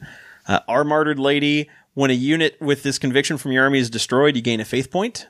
So as you die, you get more faith points to try to pull off stuff and keep your army alive. Ebon Chalice, add one to the results of Test of Faith, so you can stack bonuses there to make sure that they're always pulling off acts of faith. Um, Argent Shroud, each time an enemy unit is destroyed by a unit with this conviction, roll a d6 on a 4 up, you gain a faith point. Uh, Bloody Rose is the strength and attacks one, and then Sacred Rose, a unit with this conviction can never lose more than a single model as a result of any single failed morale test. In addition, they overwatch on a 5 up. that one is, I mean, all of these are good. Uh, like, Yeah. like all of them fit different play styles. If anything, I'd say like the two faith point ones are possibly the weakest ones of the bunch. Yeah. Uh, Ebon Chalice is really good, but like, yeah, I mean, there's there's cases to be made for all of them, which I like. I like it when that when that's a thing that's going on. Um, I'm not going to go over all the stratagems, um, just because there's like there's more to cover in the book, uh, but because we still haven't even gotten army points yet. What? This wasn't a Sisters of Battle uh, Codex review? No, it wasn't. But I No, mean, th- this was our episode within an episode. Right. Right. But um I mean they do have one for str- you can trade a command point for a, a faith point. They have they they give you some there's some like a really nasty one for arcoflagellants to just make them attack 3 times for each attack. and then at the end of the phase you roll a d like 1d6 for every arcoflagellant and if you roll any sixes the the the model dies. Um, you know stuff like that. There's a there's a Repentia one that lets them do mortal wounds after somebody kills them in close combat. Uh, one that's really gotten a lot of attention is Blessed Bolts, uh, which if you have Storm Bolters, it makes all these Storm Bolters in uh, in a unit AP minus two, damage two till the rest of the turn. which I mean, there, there's some there's some good stuff in here. Uh, there will be more coming. Like I said, there's no order specific stratagems yet. And then they've got relics. Uh, one include increases the uh, range of the bear's aura abilities by three inches. One restores faith points on a five up if you successfully pa- pass an act of faith. Brazier of Eternal Flames, the one that gives you like a full deny the witch instead of just d6. Uh, one, and then there's a warlord trait that's going to be really popular. Which one are you? Which one are you looking at? I'm looking. There was there was a, or no, maybe it's a it's a strat. No, sorry, it's a stratagem. That's what I'm thinking about. Vessel of the Emperor's Will. It's a three command point stratagem. This is what I was thinking of. Uh, after a character in your army pulls off a test of faith, the act of faith that that character used applies to everybody within six inches of them. So that's to like Nice. do the uh, the the plus one shooting one like on a canoness, and then everybody Yeah. around them gets plus one shooting, and they're re-rolling ones from being near the canoness anyway or the before or or you could do it to uh like anybody within six inches of me will not fail morale checks because you use it at the start of the morale phase so you just like everybody within six inches automatically now granted that costs 3 cp and would get stupid expensive but and you can only use an act of faith any given act of faith once a turn so you can only save one unit like on morale with it so yeah, but you could do an act of faith to save one, and then you can spend two CP to. if it's yeah, and then say yeah, so you, another you still have options. Yeah. Or you just play uh, Sacred Rose and oh, I lost. I only one person runs away. Uh, let's see, Renegade. So sisters, I'm I'm curious to see how the acts of faith are going to play out. I have my doubts, but I'll give it I'll give it some tries before you know I put in final judgment on it. And they may and and then we'll see the book probably late next year. I think is when they said it'll be like fall of 2019 but that gives gives some chance to get, get feedback from people and, and see what works and what doesn't, which I appreciate. Uh, let's see, knights are the renegade knights are the same as the download. No reason to really go into that.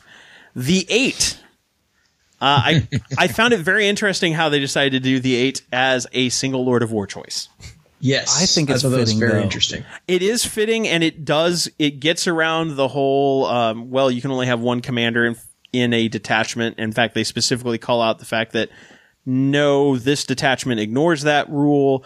Also, because of all the uh, relics that are in this detachment, you can't put any. It costs you three CP to use it because that they're basically they even say it's the same as using the emergency dispensation stratagem, and thus you can't put any more relics on anybody else in your army if you use the eight. I'm good with that. Yeah, they all get deplo- like they're one unit that you deploy all at the same time, but they don't have to deploy in coherency. Everybody's got like, and there's drones all over the place. Um, there's a Riptide, there's a Broadside, there's a bunch of commanders, including Farsight. And if you include the eight, Farsight has to be your warlord. Right. And of course, you can't take Farsight from the Codex. Right. Well, one, one would think yes, and then like every one of the characters has a special has a special ability besides the just the standard commander stuff, including O'Vesa, who gets the Earth Caste pilot array again, so he shrugs off the mortal wounds from Nova reactors on a four up.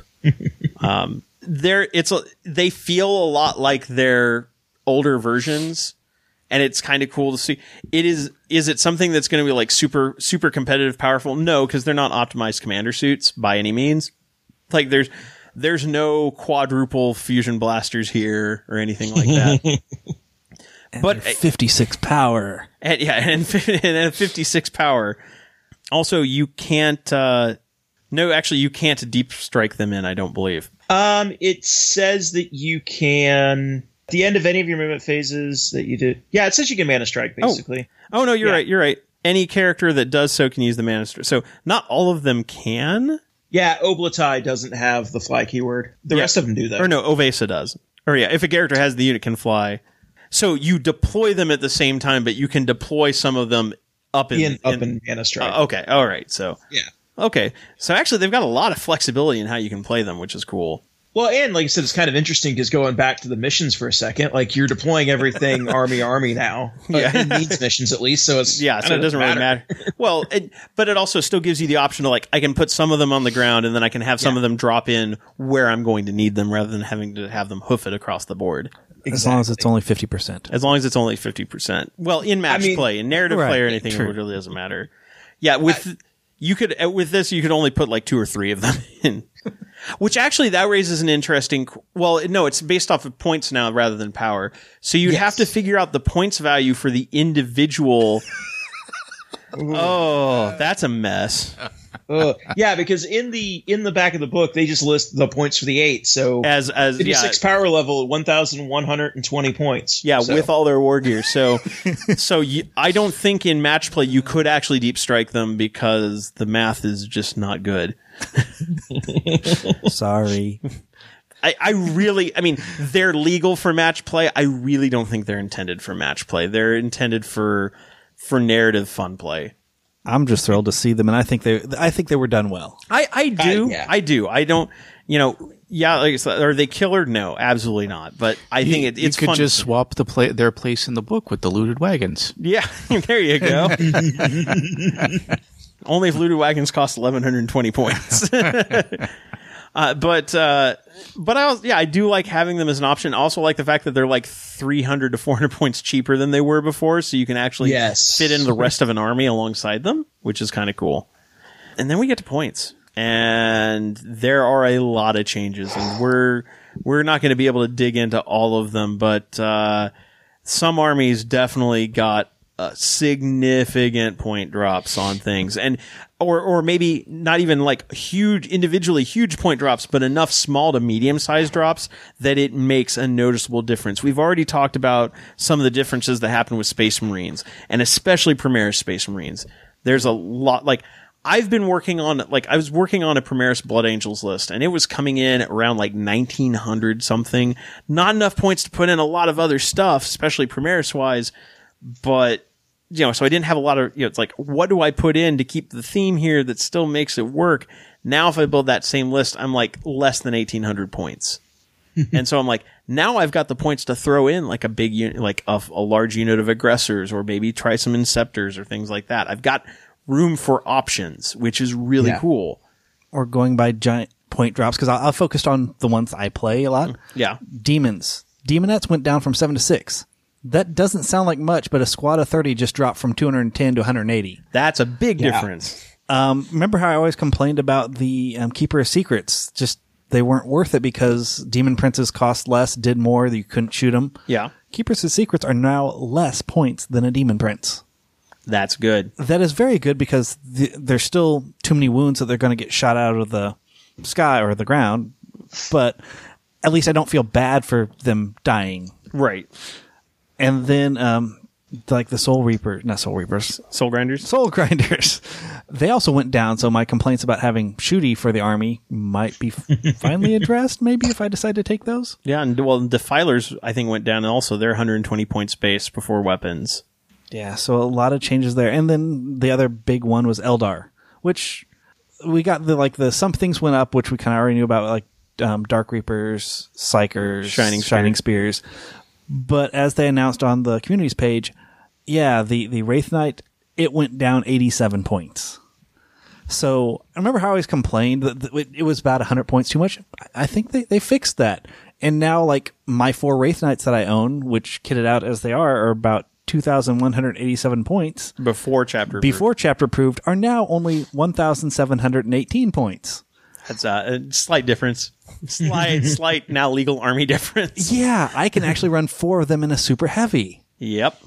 I'm I'm actually kind of excited about that because I was also afraid that the Skathach Wraith Knight would not get the treatment because it was Forge World.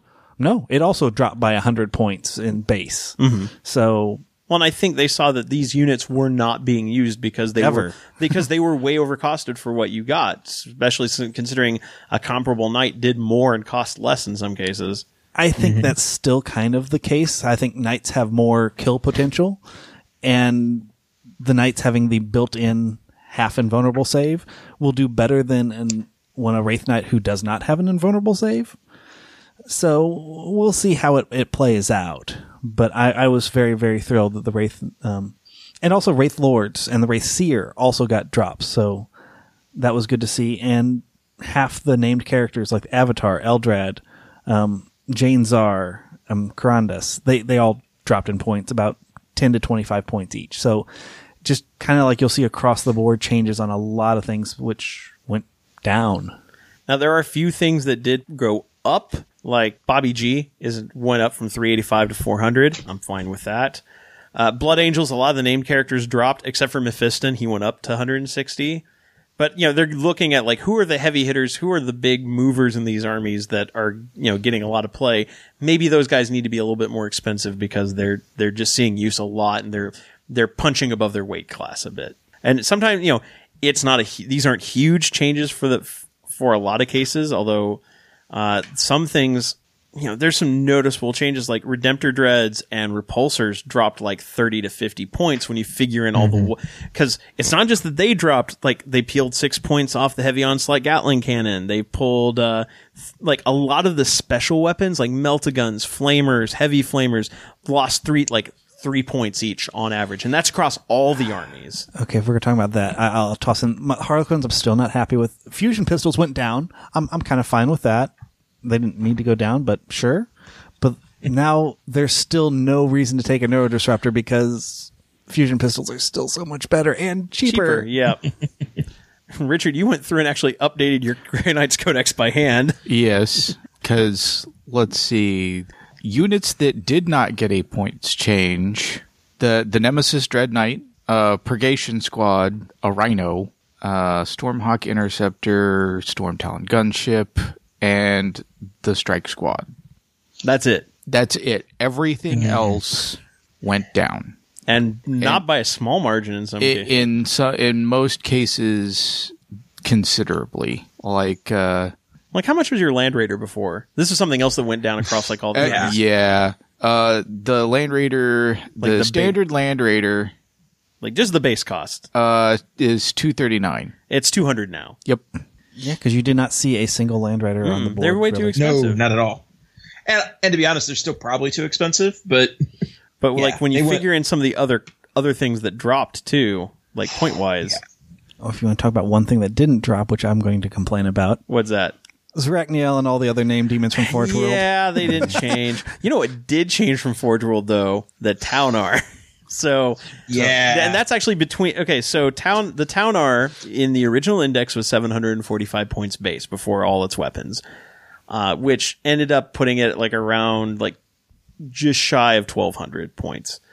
And then in chapter approved 2017, they're like, you know what? This thing is Titan level. We should raise the points on it. And they doubled it to like 1500 base to the point where it was not viable in a 2000 point army. It was only Apocalypse at that point, which, okay, fine, I guess. Sure. You know, well, they decided that that was an overcorrection. So they re- they revised the price. So now it still has gone up over the original index by five points. It is now only 750. So Okay. if you want to consider that a drop from chapter approved 1718, which it is, I will. I that will. that is a that is that is probably the biggest single drop for any model. oh yeah. the the biggest increase I saw, I might be wrong because there might be all more, but the Eldar Revenant Titan went up from twelve hundred to two thousand, so eight hundred point increase. That that is probably one of the bigger ones. Yeah. Yeah. But as you said earlier, Rob, it put it on par with the Warhound Titan, so Yeah. I'm okay with that. Yeah, it, that's about where it sh- where something like that is an actual Titan Titan. That's probably where it should be. Um, other Tau stuff, like getting into the, the main uh, 40k stuff, a lot of their a lot of the battle suits dropped in price. Like the broadside went from 60 to 35. Crisis suits went from like 35 to 27. Uh, Devilfish dropped about 10 points. Uh, Ghost Keels dropped in points. Uh, Yeah. Farsight dropped down to 125. Shadow Sun dropped to 110, which was like almost a 50 point drop or something. It's, it's yeah. 57 points. yeah, she, I mean, That's a huge drop. that is a huge Yeah. drop. Um, a lot of the war gear had a few points here and there peeled off of it. So, uh, you know, people are starting to look at crisis suits again as a possible ar- army option. Broadsides are looking like, uh, I mean, there's the weapons are still expensive on, on like, especially on broadsides, but that's enough of a point drop that like you can include one and not feel like you're having to give up a lot of other stuff to fit it in. And I think that's really where a lot of these point drops are is that they're going, they're, they're bringing some of those options that were just not nearly efficient enough back into the fold and making them more reasonable. And that's, I think they're hitting a lot of these where they need to be. Um, now some armies like Necron's got a number of point drops. People are still not happy with where they are. Yeah. So I, I don't know if the Necron change is enough. I- again, these just hit. We'll have to see how they actually play out. And may, I, one of the things about these point changes is that it should make other options more like options that weren't viable before more viable. And so it may be a case of the changes are there. We just haven't like the the you know somebody hasn't quite the phrase I've heard is like seen the matrix, like seen the code behind the matrix and figured out okay this these points now unlock this this combination that is far more effective. So here's my concern with what they've w- across the board with this. I agree that yes, okay, cool. Crisis suits now cost a lot more, you know, a lot less, so they would become a more viable option. But also, so did Fire Warriors and Breacher Squads and Ghost Keels and Rip. So it's like, Well, no, they didn't. They didn't drop like in, across. They didn't drop like in a- well, just like in general, like across the board, everything dropped. So I don't know. Well, no, like, like strike squads and stuff didn't change. Well, uh, uh, okay, sure. Uh, okay, sure. I guess specifically they didn't change, but like these uh, these elements that changed and like that dropped, like I I it's one of these things where it's almost it's almost kind of akin to dropping a new edition on us because they dropped across the board in every faction.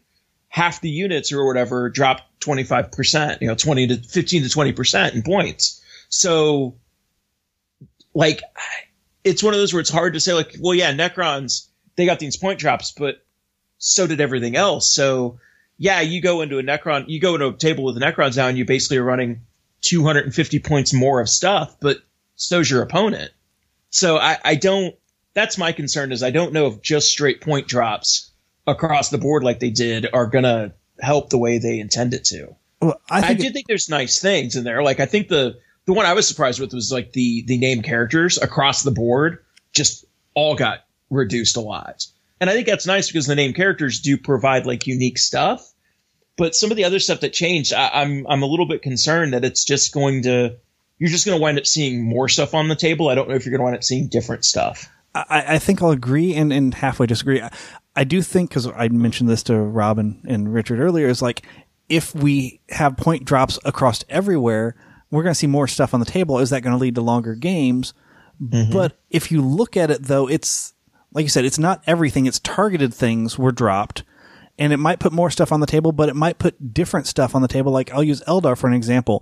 Warwalkers dropped so much. I mean, it was only a 10 point drop, but they're 40 points now for a Warwalker. Mm-hmm. That can put like a few of them on the table. And have you seen any of them recently? No, not at all. Right. And they used to be like a staple of the Eldar armies. Mm-hmm. And so I, I think we will start seeing different things because the point drops are getting big enough where some of these um, vehicles or some of these units with um, the right war gear are going to be points efficient. I hope so. Yeah, I I, I so. don't think it's necessarily. I mean, yes, there will be the cases where people will look at the, you know, like, and it also depends on the army. Like with like chaos demons, the answer to do, you know, like I freed up a bunch of points. That's generally means more bodies because a lot of I That's don't all we have. Right. Well, exactly. And that's what I'm Yeah. saying is like, but you are also already looking at the option of, no, I can actually run two keepers of secrets now and they're a viable choice and still have demon princes and You stuff know, like th- they'll still die quickly. They'll still but- die quickly, but the the points that have been freed up by your demonettes getting cheaper and your other things getting yeah. cheaper.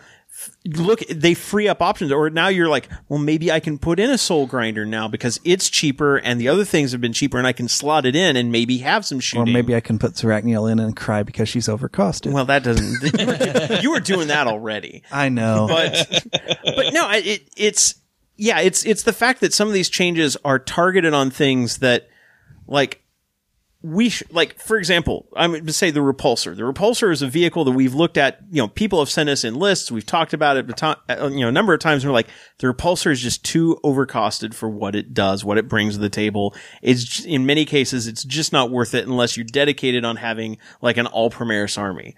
Now with some of the drops on some of the weaponry and with the core like the point value drop on the just the core unit it's like no, I can actually see putting this thing in as a gunship now because I'm not losing so many points that I have to cut. Like I can't take care, like, or I can take that and now I can throw in a lieutenant too to like mm-hmm. sit back with my hellblasters that I couldn't afford before or, or stuff like that. It's, it's, See, and that's and I guess that's the thing for me where it's like I would I would like to think that that's how it's going to play out. and You're going to see more of those repulsors, but I think you're just going to wind up seeing more intercessors and more hellblasters because in you know at the core of the game right now, infantry's still better. well, and so I yeah I mean, well, also consider things that didn't show. Hellblasters did not change in price, and a ten man squad of Hellblasters is still like 330 points. true. So Yeah. you're not going to get so much savings that you're going to be able to like throw in a second unit of that, but maybe you can move that five man unit up to 10.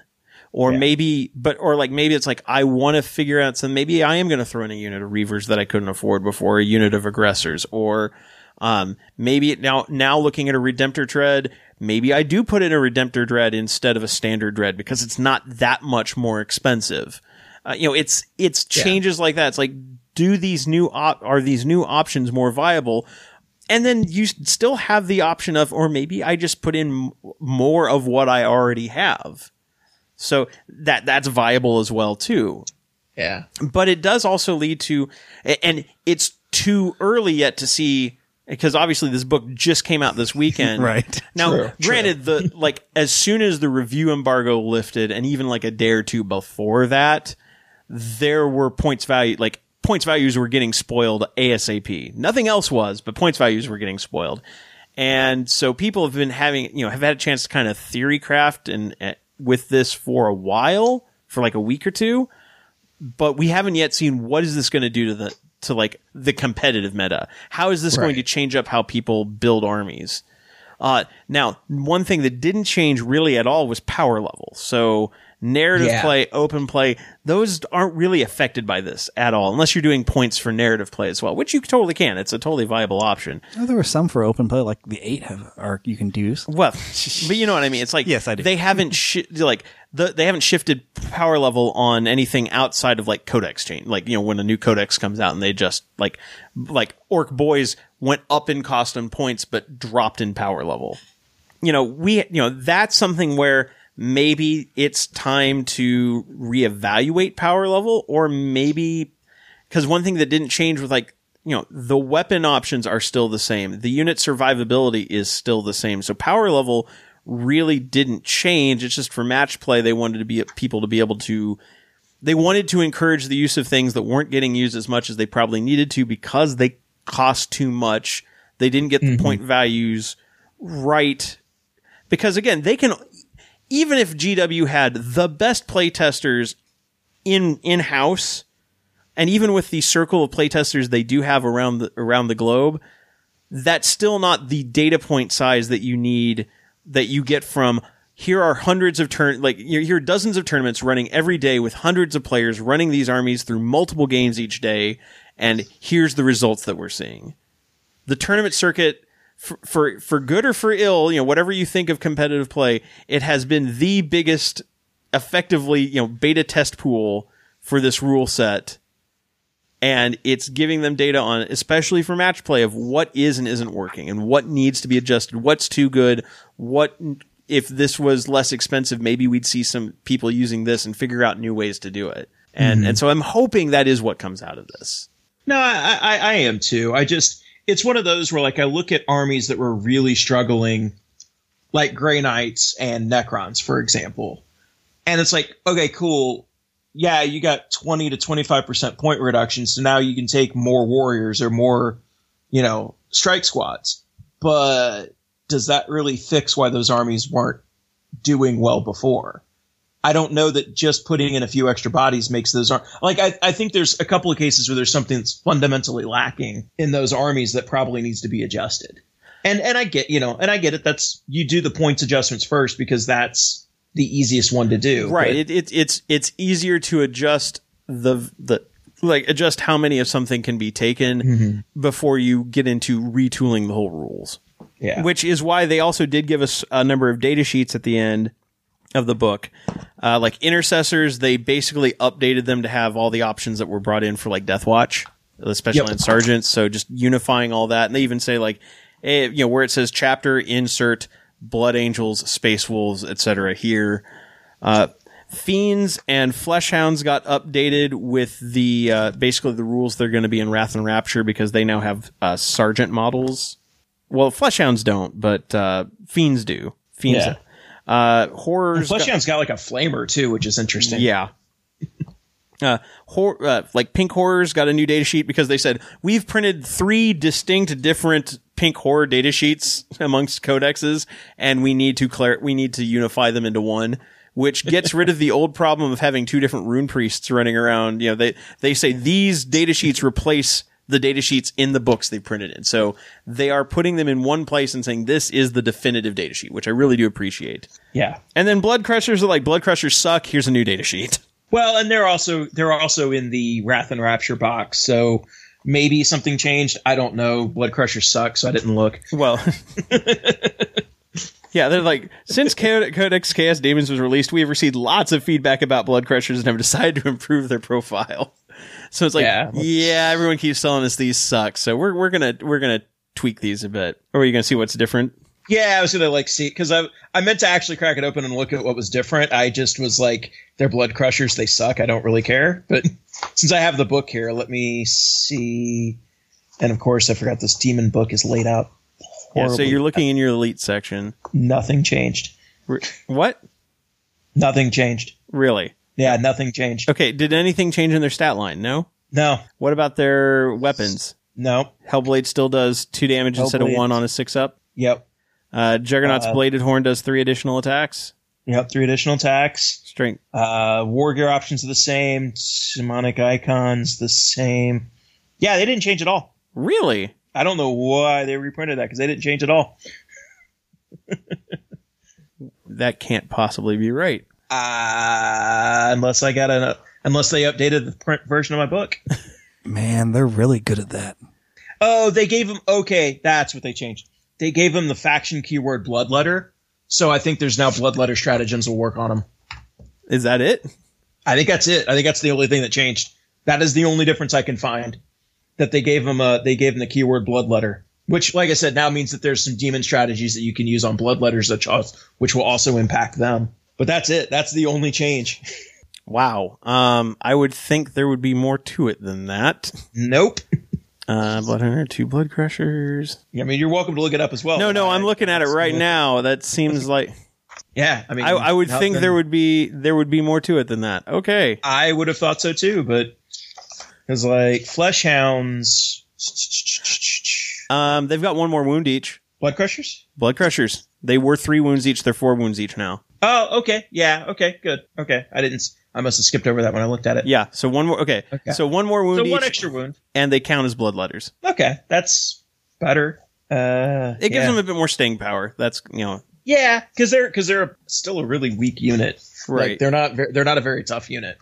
So yeah, the extra wound's nice. So yeah, that's it though. yeah. So okay. Well, that's that still, still not still not going to see him. did their point cost go down though? Oh, I'm sure their point cost went down.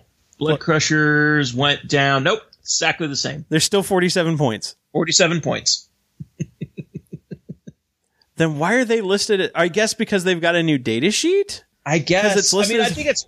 I think it's part of it because Blood Crushers. Ah, yeah, I don't know. Like, I mean, uh, it's, it's like I said, it's it's one wound and it's one keyword. I don't.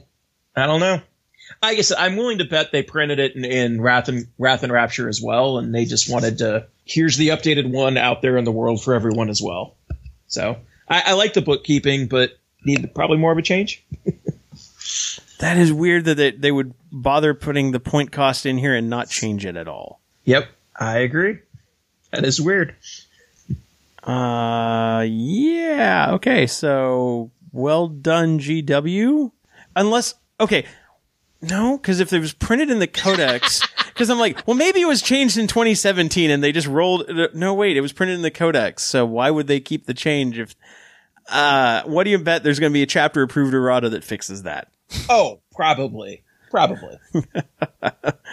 All right. So other other than that, on the whole, I think chapter I think the 2018 chapter approved is really good, and there's a lot of stuff in there I really do like. It gets my approval. Yeah, it, There's a lot, It, it, yeah. it, it gets podcast approval for chapter approval. Yes. Uh, yeah, I like the new. I like the Cities of Death stuff. I want to see the cover system rolled into 40 yeah, into Core 40k. I really like the new missions. Um, I like some of the Sisters Codex. I'll hold withhold judgment on the rest. And I think the points changes are overall a positive. Although, and I understand where you're coming from, Kevin, of hoping it's not just leading to uh, more of the same things. But I, I think, Yeah. I think it, it will unlock more options and it's, we'll, we'll see where, how it shakes out the meta. And, and, s- Yeah, I hope it does. Like, I hope it. I hope it changes the way the game's played. I I am interested to see how it plays out. and with that, I think we can uh, move on to hobby progress and wrap up the show. Um, as far as hobby progress, I have none, absolutely none. I have not done anything other than pick up the 500 500th store model that finally came in. that that's the only thing I've done. Um, I it, again it has been like it's starting to warm up a bit, so I can start working in the garage. And then like everybody in my family got sick, so I haven't we haven't I have had no hobby progress. So I suck. I actually haven't done a lot either. I've been super busy with work and travel and stuff, uh, and the holidays.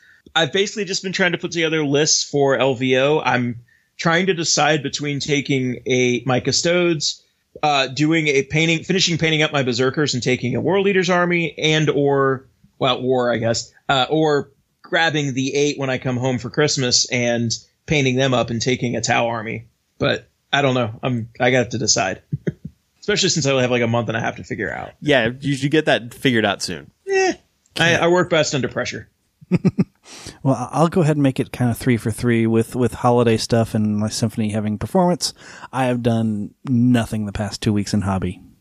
I have a feeling we're all going to be rolling out the new year like, okay, let's start doing hobby stuff. Probably because the next two weeks are going to be holiday stuff with families and things. Yeah. So not a lot's going to probably happen then either. Yeah, I worked 62 hours this last week. So I get uh, so so yeah, so so no hobby across the board for us. At least we don't have to eat hats like in the past. Yeah, yeah. We- that's why that's why if you never make any goals, you'll never be disappointed. I thought a lot about a hockey progress over the last couple of weeks. oh yeah, I've I've thought about mean- stuff, and I I'm probably going to um you know, I'm going to start probably putting together my some of my uh, Blood Angel Primaris stuff soon, but I've got Actually- other things I need to paint too. Actually, I do have hobby progress because I missed last week, last episode. Oh, that's I true. put together, I put together Blackstone Fortress. Oh, So- very good. the entire fortress.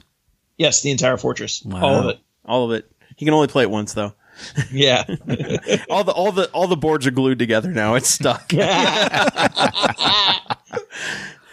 All right. And on that note, uh, with the holidays coming up, because uh, this episode will be out before Christmas. Uh, from all of us here at Preferred Enemies, I'm Rob. Kevin. Dennis. And Richard. Good night, good gaming, and Merry Christmas, everybody. Have happy holidays.